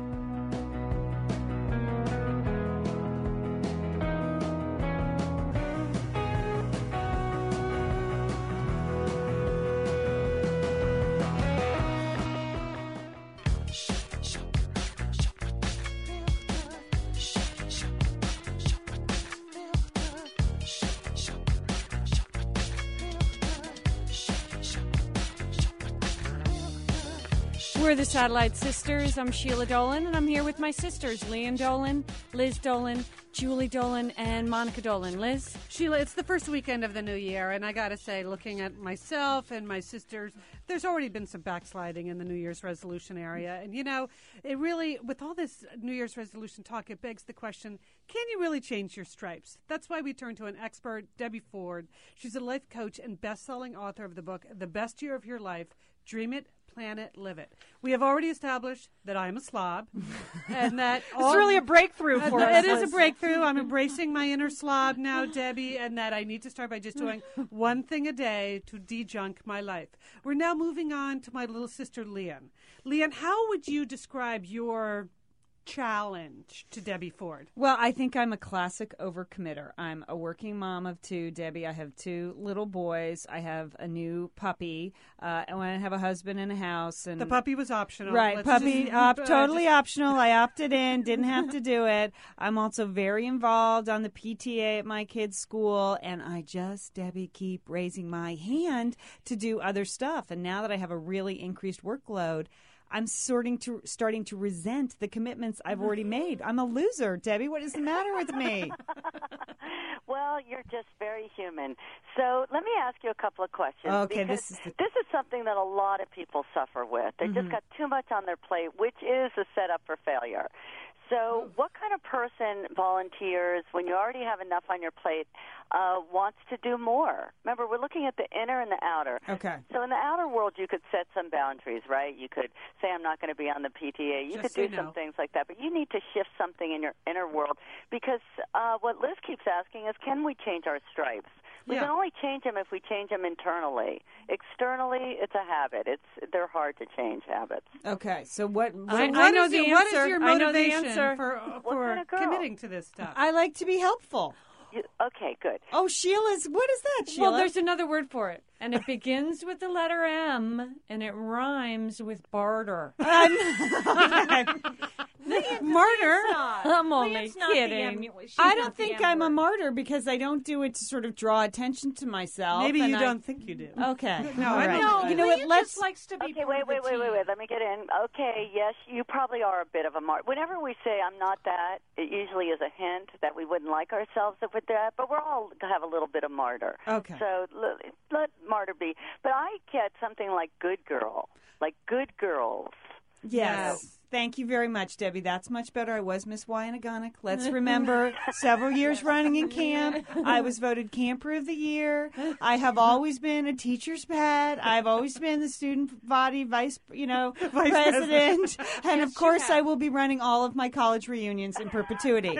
So I think it's that and not uh, not martyr. Not the M word. Sorry, Lian. All Okay. right, You like that better, so let's go with that for this time. Okay. Okay. So good girl. So now this is the hard part. You may you're not going to like this part. Is it okay if I say it anyway? All right, go ahead. You called me a slob, Debbie. I don't know why all of a sudden you're so sensitive about Lian's feelings. Because she's a good girl. Oh.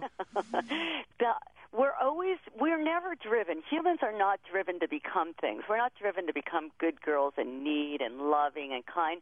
We're driven by what we don't want to be, and that's what we always have to make peace with to change our inner world. So, what would if you're a good girl? What is it that you wouldn't want to be? Well, oh, I, I, w- I, Sheila. I, okay. No, this is getting me now. I'm trying. Please, I've only got Debbie Rise for a few it. minutes. I, I, you know, I wouldn't want to be one of those people that's lets somebody else do the work. I like to. I, I wouldn't want to be someone who's not connected. You like to pull your own weight. I, yeah, I, you know, a bad girl. a bad mm. girl. That's it, right there. So, if you could really feel that, I mean, I know we're laughing and everything, but if you could be okay with, God, you are. You've probably been a bad girl a lot in your life, right? Me? Yeah. no, I don't think that. so. No. I don't know. I don't think I have. Or sister, No, Lian's she's not. never been a bad girl. No, she's never Lian like was a good taken girl. the toy when it wasn't hers. Or Here's the deal, Debbie. Lian is the youngest of eight. She learned from uh, our mistakes. So uh. she's wily about that. She learned to like get away with things and she watched us do bad things and she learned kind of not to do them. I'm a very responsible, good citizen. I really am not that much of a bad girl. She But you puts know her what? grocery carts away, for goodness sake. Nobody does that. Mm-hmm. All right. So this is what your homework is for the next 28 days. okay. You're going to have to develop that bad girl inside of you. Okay. What What is that? I want to say because the bad girl. See, when you say, you know what, I can't show up for this, or I can't take anything on, my I'm already full.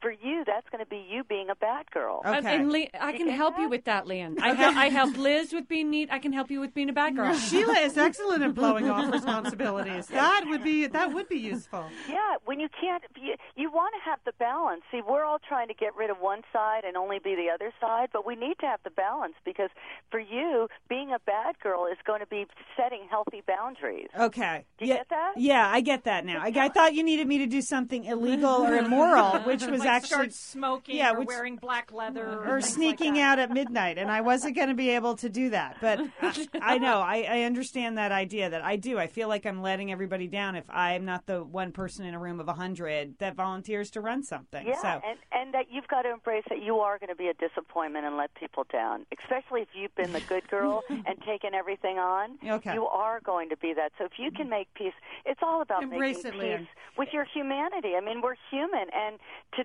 defy the gravitational pull of our past, which I think. Liz, summer is coming up, and you know what that means? It means you're grilling. You're grilling and for chilling sure. there Yes. with your with your butcher box. What what do you got going on the grill this summer? Well, you know, here's the thing. Because I'm going to be up in, in Bend for part of the summer, I'm having my box sent there, Lian. That's I mean, great. go on vacation with your butcher box is what uh, what uh, what I'm recommending. Yeah, other way, you're just going to buy meat and fish and stuff when you get there. Why do that? Anyway, you, Eh, I love their steaks. I love their scallops. The scallops are really good, mm. and the chicken thighs, all good. I'm ready. That's right. Butcher Box gives you peace of mind and easy to find high quality meat and seafood you can trust. It's 100% grass fed beef, free range organic chicken, pork that's raised crate free, and wild caught seafood. No antibiotics or added hormones. And as Liz said, delivered right to your doorstep. And you can customize that delivery plan, Liz, right? Because it mm-hmm. can go wherever you want it to go, whenever you want it to go. If you want to delay it a week, you know, speed it up a week, you just go to your Butcher Box account and you can make that all happen. It's so easy to manage online. Yeah. And if you're like Liz, you can take your butcher box on vacation, which is that's nice. That's nice. nice to have something familiar there. yes. So if you want to take your meat on vacation, sign up at butcherbox.com slash sisters and get our special deal. ButcherBox is offering our listeners a free for a year offer plus an additional 20% off. So you can choose salmon, chicken breast, or steak tips free in every order for a year. Sign up today at butcherbox.com slash sisters and use code SISTERS to choose your free for year offer. Plus, get $20 off your first order. Thanks, ButcherBox. Liz, you know we love talking about FrameBridge, don't we? We do. because, Because there are just so many fun things to frame, Lian, aren't there? Right. Anything. You can just upload a digital photo from your phone and they can print it and frame it. And that is a gift right there, a gift people would love getting. But Liz, you recently had quite an exciting FrameBridge I- experience. Would I you like to share? Would you like you know, to? I talked about how when we were at the Bruce Springsteen concert, I was with our brother Dick, his wife Susan, his two kids, and one of the roadies threw us the set list at the end of the show, which was amazing to get the actual set list for the actual concert in Los Angeles. And we're like, oh, yeah, any day now, that's going to be in a place of honor in their home. Sure enough, Lian, they have already frame bridged it and sent it to us with a picture. So I'll be in Bend next week, so I'll get to see it. But it's just excellent use of the FrameBridge resources, the Bruce Springsteen set list.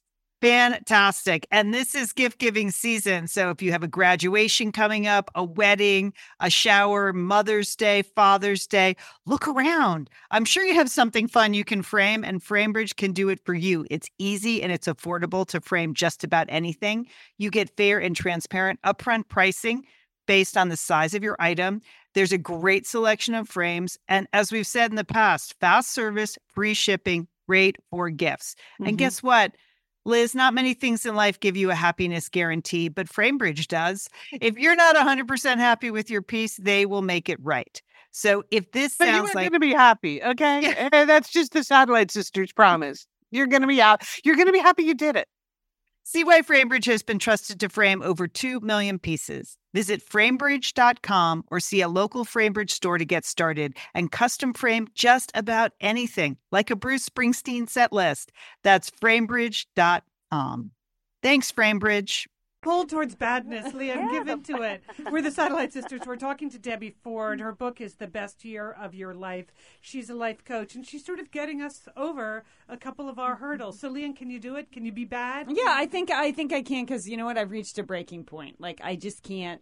I can't. I'm not enjoying what. Debbie, I is that what it takes anymore. for real change? I know you say that it's 28 days, but I've changed for 28 days in my past and then changed right back. Yeah, real change takes the inner. But I want to show something to you, Lian. That you already are being a bad girl. Do you know who you're being bad to? Who? Me? Yes. Oh. you, the only person that you're really in charge of. Okay. Because you get it? Yeah. We already are that. I do. When I had to deliver 20 gift back baskets to the staff and administration at my children's school on December 23rd, I was like, I have reached the low point. I haven't that- even. That's what everybody wants, like a bitter helper. I know. I was like, I. This, Here are your damn baskets. I just is no fun anymore. I didn't get like a single gift for my family. I didn't send out the Christmas cards on time. I was Yeah, like, what girl, am I girl. doing? What am you I being a good girl somewhere, so you didn't have to look at that. Okay. All Hey, right, Debbie. We need to get exhausted, like, oh, I can't do this one more day. Let me see what I would have to develop, because that's all it is. It's developing new parts of ourselves and giving up our resistance to being human, because our human self would say, Ugh, I don't want to be a bad girl. Or look at my sisters. They're all bad girls. I don't want to be like that. Most of us looked at our parents and we saw things. We said, I don't want to be like that. And then as we get older, we say, oh, my God, I'm exactly like that. Mm-hmm. All right, Debbie Ford, thank you so much. You know what? We're gonna. You, I would like to have you over to my home in three months so you can see I'm still a slob, but I'm just okay with it now. How's that? No, go for neat this year. If Or- Sheila hasn't fully cleaned up my whole operation, it's you know I don't know what I'm going to do. Thanks a lot, Debbie. Debbie is the author of the new book, "The Best Year of Your Life: Dream It, Plan It, Live It." I feel like we could stay on top of some of these goals, don't you think, sister? Yeah, no, I'm determined this year. I just I can't have another year.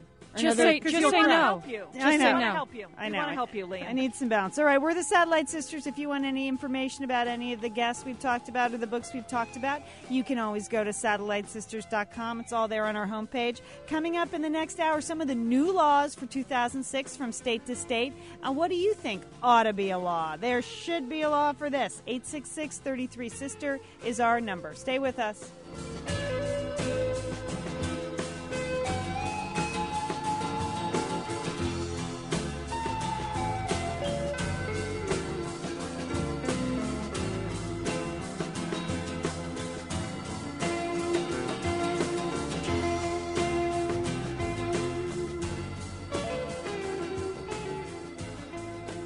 Satellite Sisters, welcome. I'm Sheila Dolan, and I'm here in Los Angeles with my sisters Lian Dolan and Liz Dolan, Monica Dolan in Portland, Oregon. Julie Dolan is in Denver, Colorado. Our phone number here, by the way, is 866 33 Sister.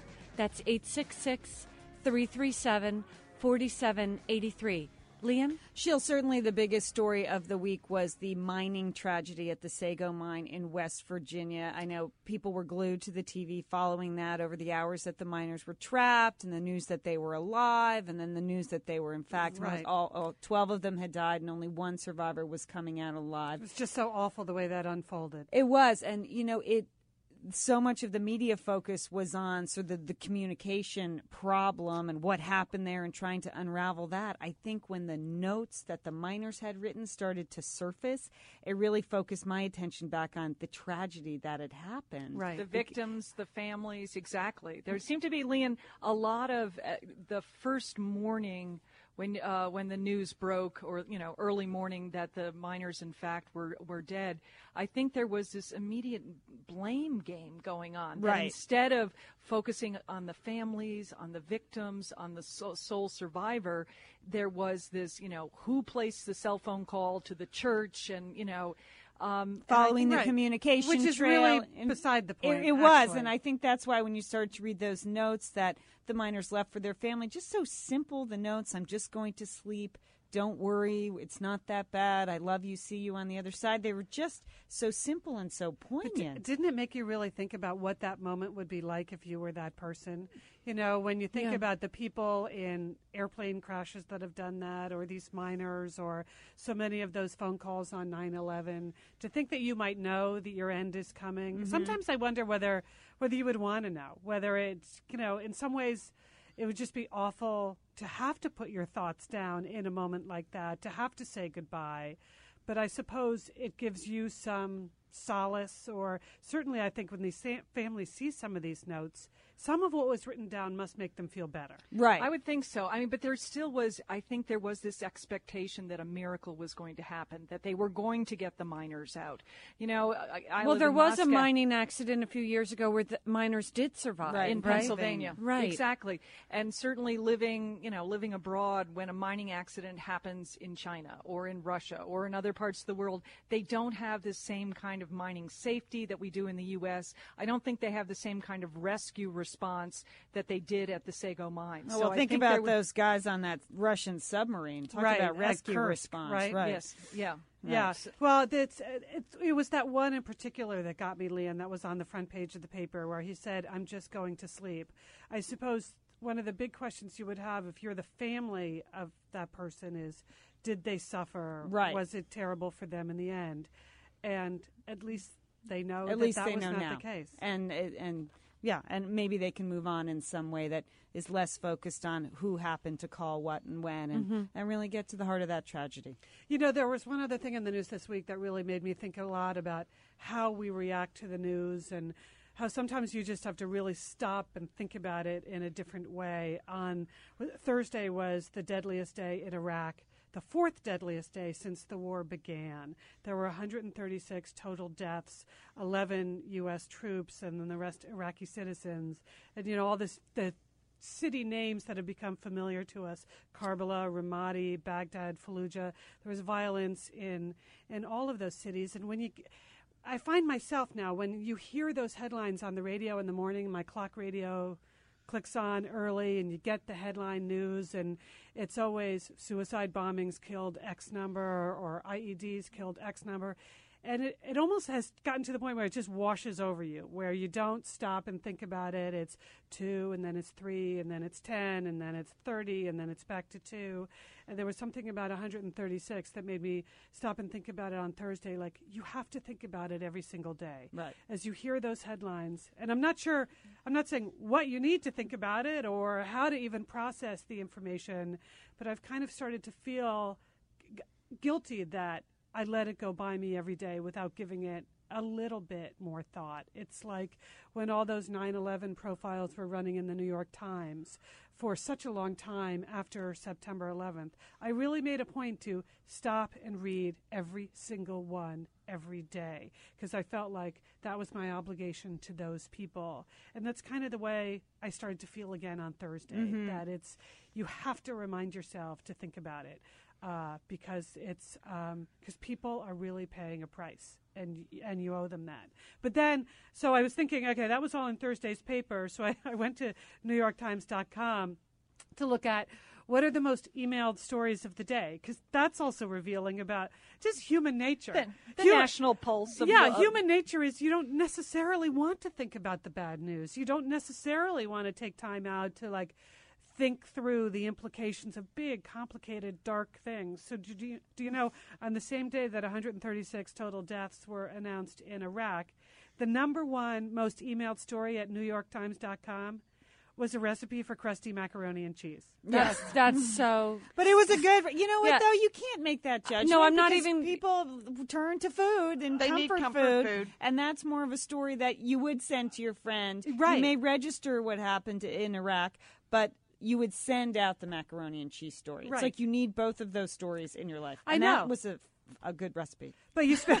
I have you, to say. But you spend. I cut it out as well. I know. and obviously it's just human nature that you spend Right. more time talking to your friends and family about you know whether it's macaroni and cheese or just other good pleasurable things than you do talking about the war Well, maybe that's why the mining story got so focused on the, you know, the communications and the intrigue part of that because people didn't want to deal with the fact that 12 people had died. Died, right. You know, that people the expectation may have been since the Pennsylvania story that those miners of course would be rescued and this would be more of a feel-good story and when the you know, the news came that they had actually died and left lots of family and friends behind, you sort of have to move on to the next thing. yeah people naturally gravitate towards things that will give them a little bit of hope by the way the number two story uh, newyorktimes.com that day was about how um, small dogs need clothes Yeah, well, well, there you have it. well, it's the winter season. So, okay. All right, coming up next on Satellite Sisters, we're going to talk about some of the new laws of 2006. Some are pretty funny, some are pretty serious, but we want to take your calls on what do you think ought to be a law. Our number 866-33-SISTER, 866-337-4783. Stay with us. We're the Satellite Sisters.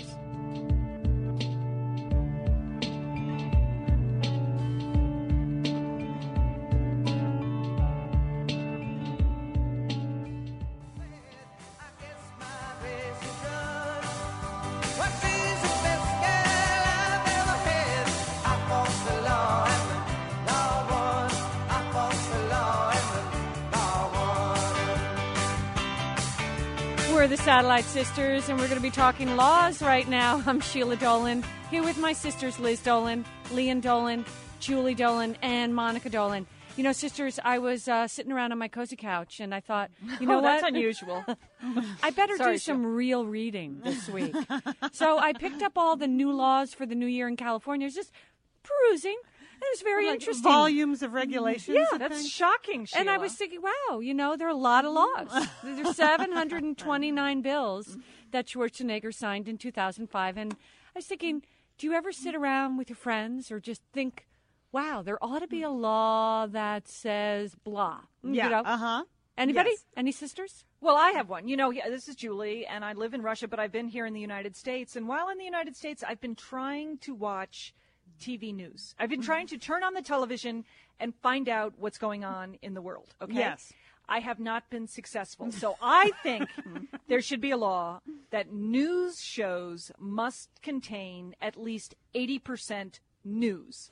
Okay. Oh, okay. Now let me Do you have what some I mean. kind of a hang up with the Lindsay Lohan update, mm, Julie? exactly. What category are you putting that in? Exactly. I mean, talking about other TV shows on TV news is not news, okay? talking about celebrities' lives, not news. Talking about celebrities' endorsed products, books, DVDs, causes, not news. Okay, what I'm looking for is some facts, some countries, some trends, even weather. I'd be happy with some real weather. So I think news shows, there should be some labeling law, monitoring system, 80% news. All right, that's a good one. Well, I'm glad our motto is news, talk, and laugh. Yeah, So, okay, we're- so we're not fully responsible. We're like Exactly. maximum 33% Okay. news here. That's, right. uh, Listen to Satellite Sisters, but then be able to, to go somewhere to find at Actual news. 80% strength Okay, Yes. that's the Julie Law. Do you have your own laws that you would like to introduce for 2006? We want to hear about them.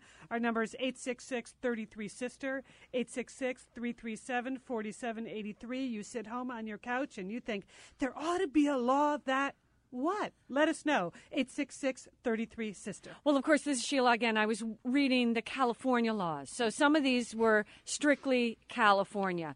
Of course, the new paparazzi law, which is pretty serious, actually. Anyone who commits an assault in an attempt to get a photograph of a celebrity or audio or video recording is liable to pay triple damages Ah. and give up all the profits from the photograph that they tried to get.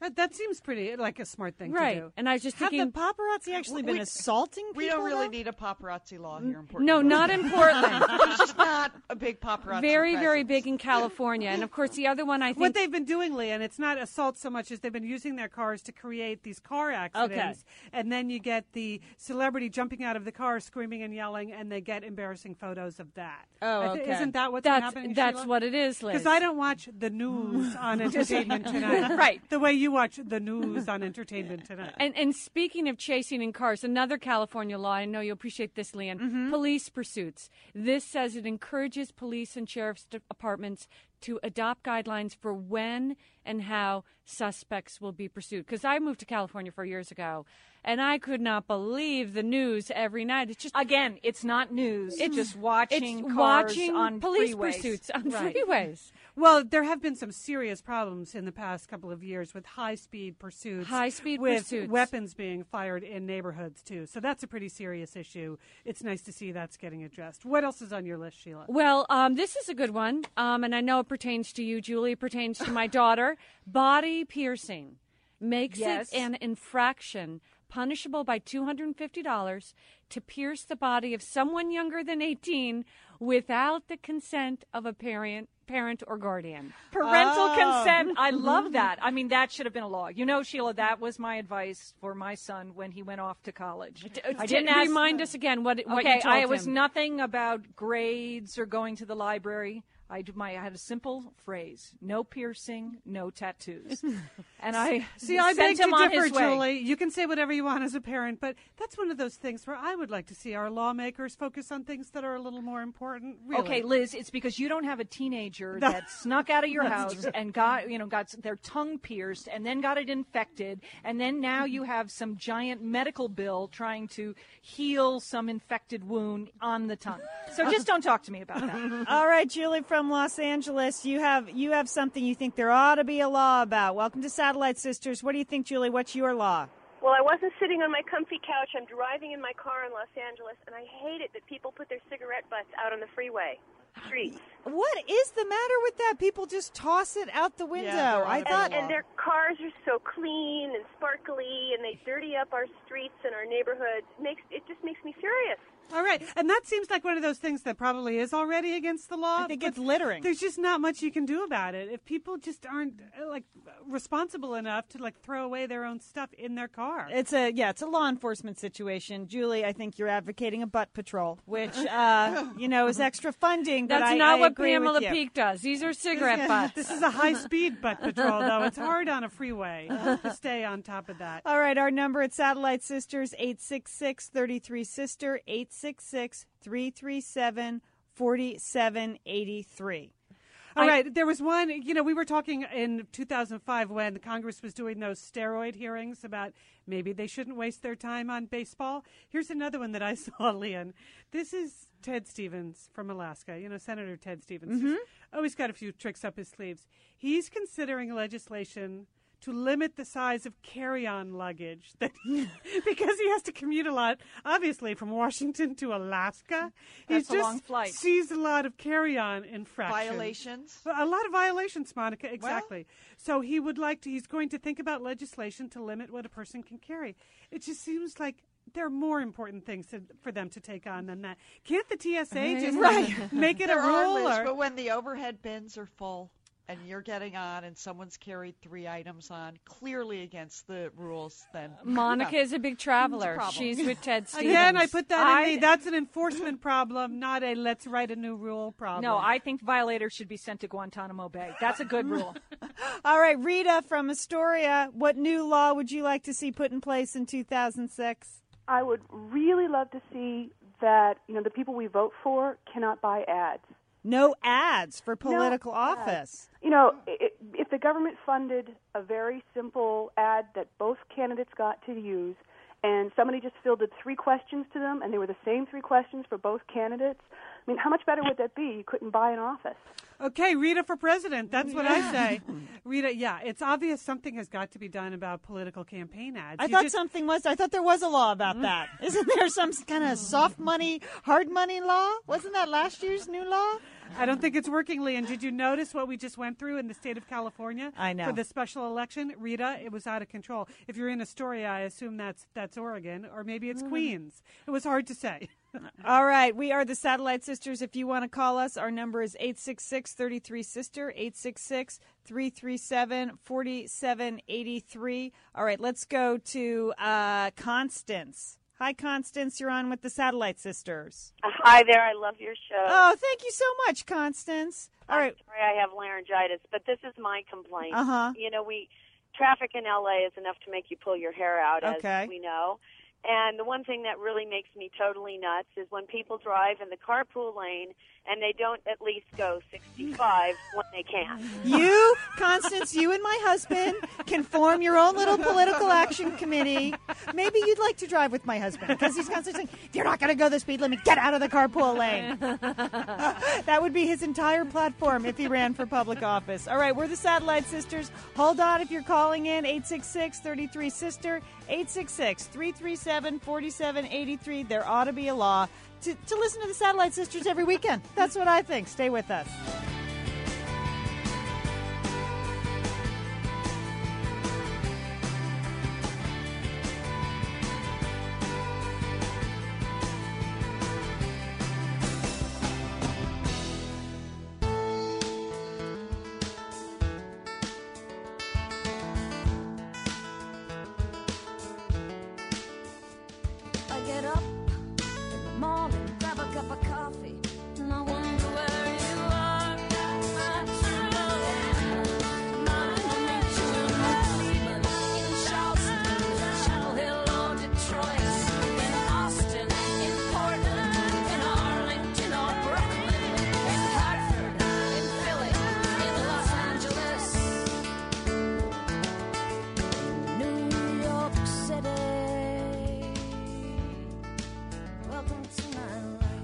To our lives. who are the Satellite Sisters. We're having so much fun talking about what ought to be a law. And WLIB listeners in New York, wow, it is so great to get your calls. my former home. I'm Sheila Dolan here with my sisters Liz Dolan, Lian Dolan, Julie Dolan, and Monica Dolan. Lian? All right, we're going to go to Jerry. You're in West Los Angeles. All right, Jerry, what new law would you like to see enacted in 2006? Oh, am I on now? Up? Uh, You're up. oh, it's like listening to the party line here or something. um, I think it should be against the law, uh, punishable by at least 30 days in uh, in solitary confinement to say Paris and Hilton together. All right, right, Jerry. We actually Jerry's had your president. Liz enacted that law last year on our show, Jerry. Uh-huh. I tried to enforce it the best I could, Jerry. There were some infractions, but in general, we held the line. It was it, wa- it wasn't punishable at the time, so I think that's a great law, Jerry. Yeah, I like that, Jerry, that you had the law and the punishment. Thanks, Jerry. All right, Deborah, you're on with the Satellite Sisters. What law would you like to see uh, enacted in 2006? Deborah? Oh, it's Barbara. Okay, Barbara. Okay, Barbara, what would you like to see? Are you in Arkansas?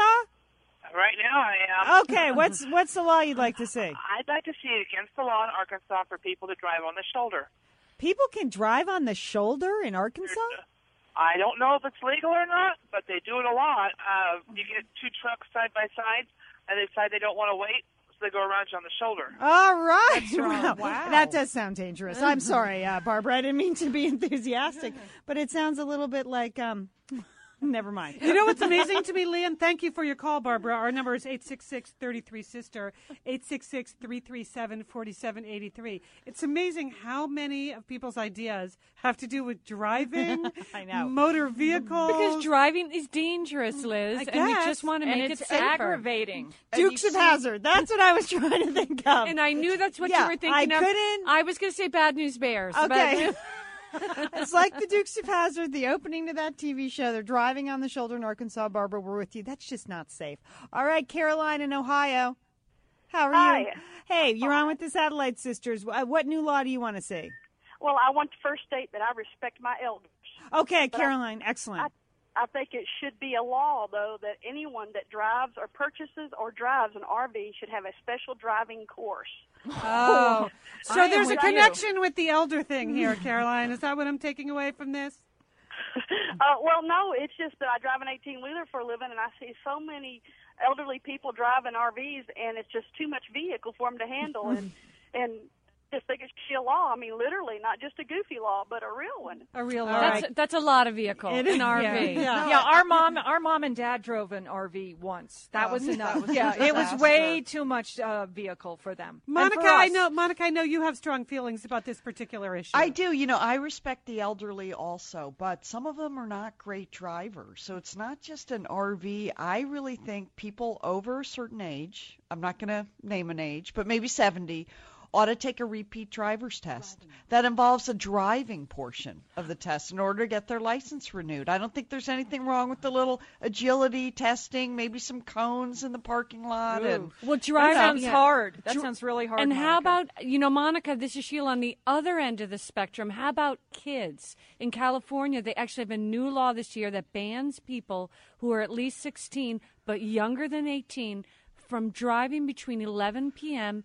and 5 a.m. for the first year they hold the provisional driver's license. That is excellent, Sheila. You know, you know, this has been on my bandwagon for many, Julie, many you years. You are so predictable on any issue that has to do with teenagers just staying in the house and not doing anything. teen crackdown. But uh, you know, one of my teen commandments was that no one at the age of 16 is really driving. They're not I mean, they they have a picture ID. They may have keys in their hands. They may even be behind the wheel in a car. but what they're doing is not driving. So limiting the hours that they are not driving while they have this new driver's license, I think, is excellent. No, it's actually a very serious law because they did a study that between 11 p.m. and midnight, most teenage, you know, drunk driving accidents and deaths occur between that hour. Okay. So it is a serious law. And well, it is Julie, I think one. another one of your caveats is nothing good happens after midnight. Nothing So- good happens. So I like the idea that they have to be home by 11. Right. That is a bonus to that that particular piece of legislation. I'd like to leave it to parents to enforce that instead of asking the you know state No, Liz. legislatures to take that on. All right, let's go to Maria. She's listening to us on WLIB in New York City. Maria, you don't have a driving law. What kind of law would you like to see in 2006? Well, mine's more of an energy issue, and it has to do with my. Uh, and also, I, I made a New Year's resolution about this. Uh, it's a it's a trend the last couple of years. Um, I've noticed in in stores in New York to have their doors propped open when it's really hot and really cold out. And I suppose the idea is to entice customers to come inside. You know, you're walking, it's a really hot day, you're on the sidewalk, you're schlepping, and you know there's cold air pouring out. And It like, seems so appealing, doesn't it. Maria? You can't help but go in. Yeah, exactly. And you know, they were doing this right after the blackout a couple of summers ago. You know, they were right back to it.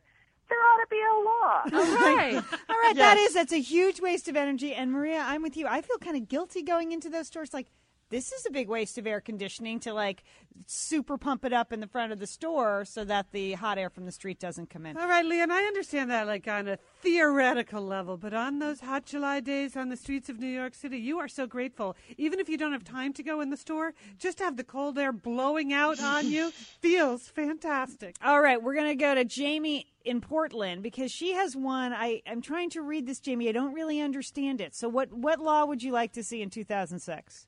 Okay. This is a suggestion from Randi Rhodes at Air America. I'm Okay. not taking credit for this. All right.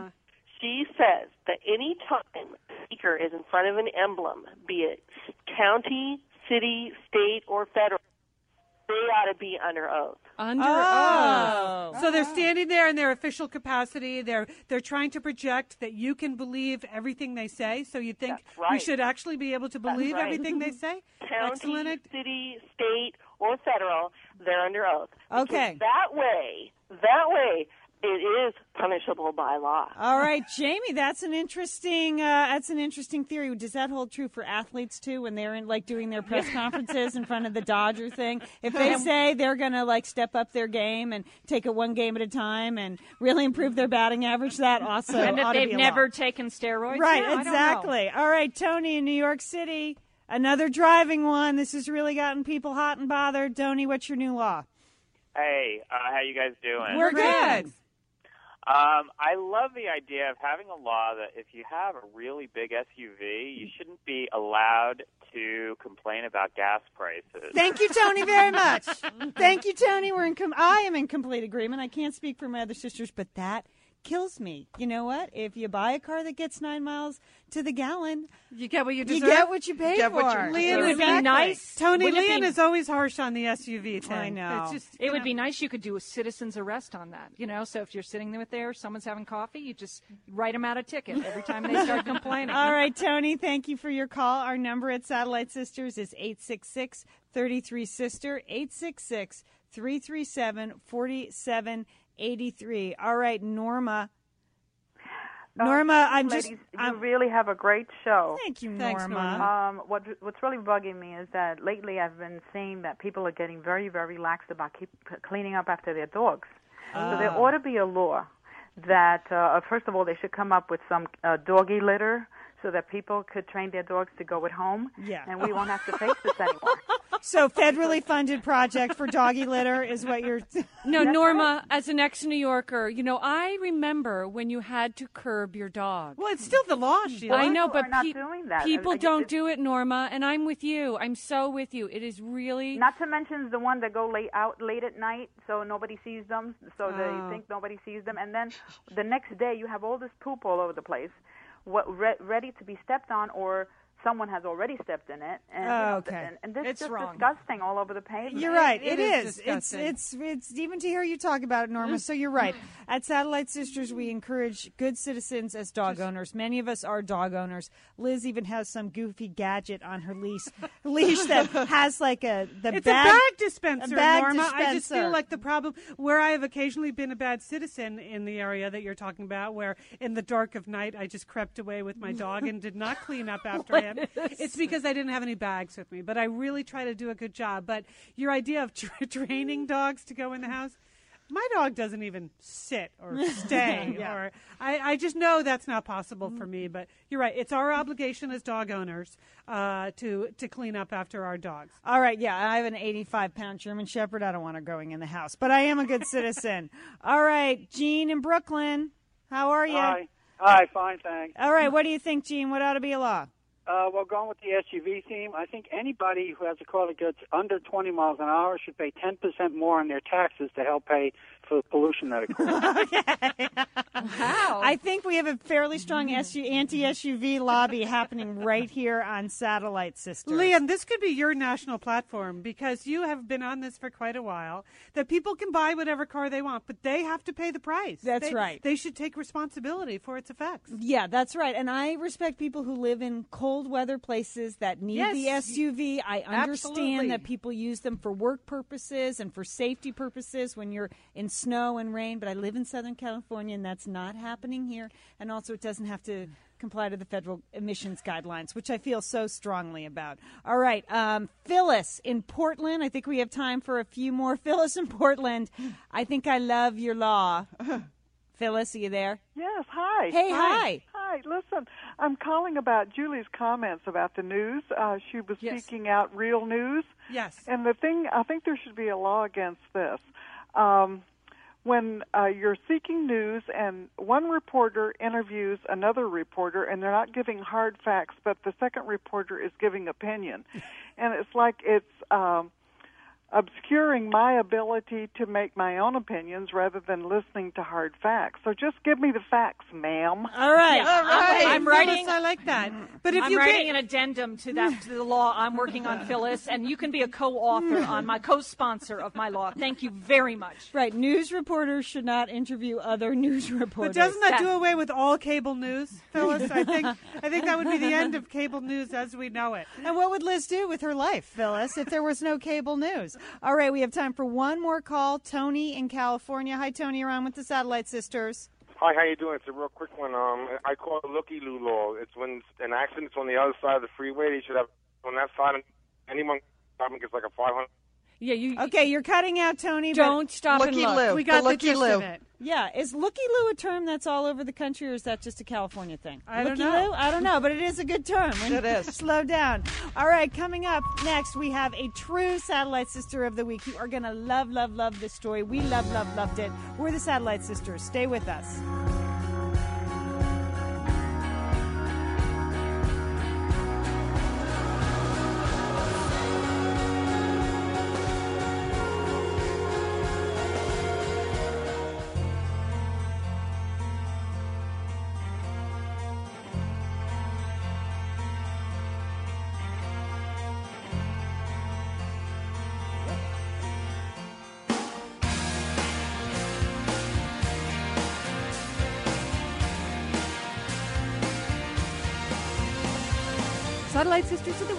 Presented in part by the makers of Splenda Brown Sugar Blend. It's where the warmth of brown sugar meets the wonder of Splenda brand sweetener products. We're the Satellite Sisters. We're five real sisters here for you six days a week. Yes, we are. Sheila Dolan here with my sisters Liz Dolan, Lian Dolan, Julie Dolan, and Monica Dolan. Lian? And Sheila, this story this week that caught our eye was such a natural for Satellite Sisters of the Week. I think the conversation, the committee had a, like a 12 second meeting and said, let's get Sandra Dames on the phone. Sandra, at the end of December, became a grandmother three times over. And no, one of her daughters did not had triplets. She had three daughters that each had a baby, one after the other after the other. Sandra is with us from St. Charles, Missouri. Sandra, I read in one news report that your daughter said you were so tired at the end of the three days, it looked like you had been in labor. How are you doing now, Sandra? I'm doing very good.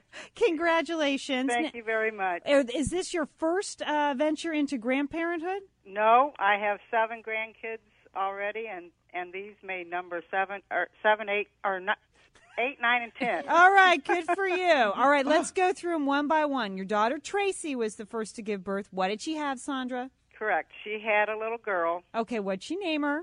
She named her Sophia Ann. Oh, what Oh, a I beautiful name. Now, were you there in the hospital for her? Yes, I was. I I went. Uh, well, she had called. She had been kind of messing around for a couple weeks. We thought she was going to go in like Christmas time. but Uh huh. anyway, we uh, she called me at one thirty in the morning, and and so we went down. We drove her down with her and her husband, and she had the baby at seven o'clock that morning. That was Not mm. bad. That's a good good little. amount And of then were you surprised to get the call from your daughter Trisha? Because obviously the girls were all pregnant together, but their their due dates were not really in the same week. So then you get the call from Trisha. I'm going into labor. Well, I was at the hospital at seven. Well, that was on, let's see, December twenty eighth, Right. and then that night I spent the night at the hospital with Tracy. Oh. And the baby at seven in the morning. Okay. So I spent the night with her. Well, then I got up from the hospital and went to work. Uh huh. Oh my gosh. Well, when I got home from the from work, Trisha calls. That's Oh. that was the second one. She says, "Mom, I'm not sure, but I think I'm in labor." So you go back to the hospital. So I go back to the hospital, and she had the baby 9:30 that evening. Oh, and what'd she have? She had a little boy. And what's his name? His name is Jack Thomas. Another excellent name. Okay, please tell me you did not go back to work after No. that. No. Okay. I stayed. All right. That was it. All right, but then you get the call from your daughter Jamie. Uh huh. Okay. That, that was the next morning. She said, Oh. "Mom, I just, I think I'm in labor." so the doctor told her, "Get down here, Jamie. We'll see what's going on." so she was. She was in labor. She was having contractions about six minutes apart, and then uh, the baby was born at 9:30 that night. It was a little girl. Her name is Kara Grace. Oh, that is Another great. So, all three girls were they in the hospital at the same time, or was yes, one? they were. Oh, wow. Oh, amazing. I was going from labor to delivery to the rooms and back to labor and delivery, kind of trying to keep, you know, all of them going. And Well, you can tell us because I'm sure they're not listening, Sandra. Who made it through the best? Who are you? uh, let's see. Well, my first one, she went natural. She didn't have anything, and oh, she, God bless her. she did real good. Uh huh. And then uh, I'd say the most easiest was Jamie. Okay. She did. She probably did the easiest. And She Jamie was the last one. so- Because she was the last one, that was probably easier for you too. Because you Yeah, must you must have been spent by that. Oh, it, I was by. Well, by let's see. That was. I'm trying to think. Who knows? Yeah. Thirtieth was. I, I I was so mixed up with my days and nights. But yeah, you're never going to be able to keep those grandchildren's birthdays straight. So you Oh, just, no. yeah. I would just give them. It's gonna be. Everybody's been asking me what what's Christmas gonna be like next year with all their birthdays, and I said, we'll probably just have it one big birthday party. Good idea. Now, at, at here in our family, when one of the sisters gives birth, the other sisters go to help out. That's not really going to work in your yeah, family. it didn't happen that way with this one. It it was it was really something. So then, well, then I was going from house to house trying to help help them out, you know, wherever they needed it. Well, but um, Sandra, you've done a magnificent job. Congratulations to you, to all your daughters, to Sophia, to Jack, and to Carrie. You are our Satellite Sisters of the Week here in Satellite Sisters. Really hold on and have a lot of fun with all those new grandchildren. That is a hilarious That is story. so Wow, funny. that's so Three great. sisters, three days in a row. What are the chances? I know. And the same doctor delivered them it- all. that's what I wanted to know. I wanted if it was the same doctor. Right. He must have been very confused. Yeah.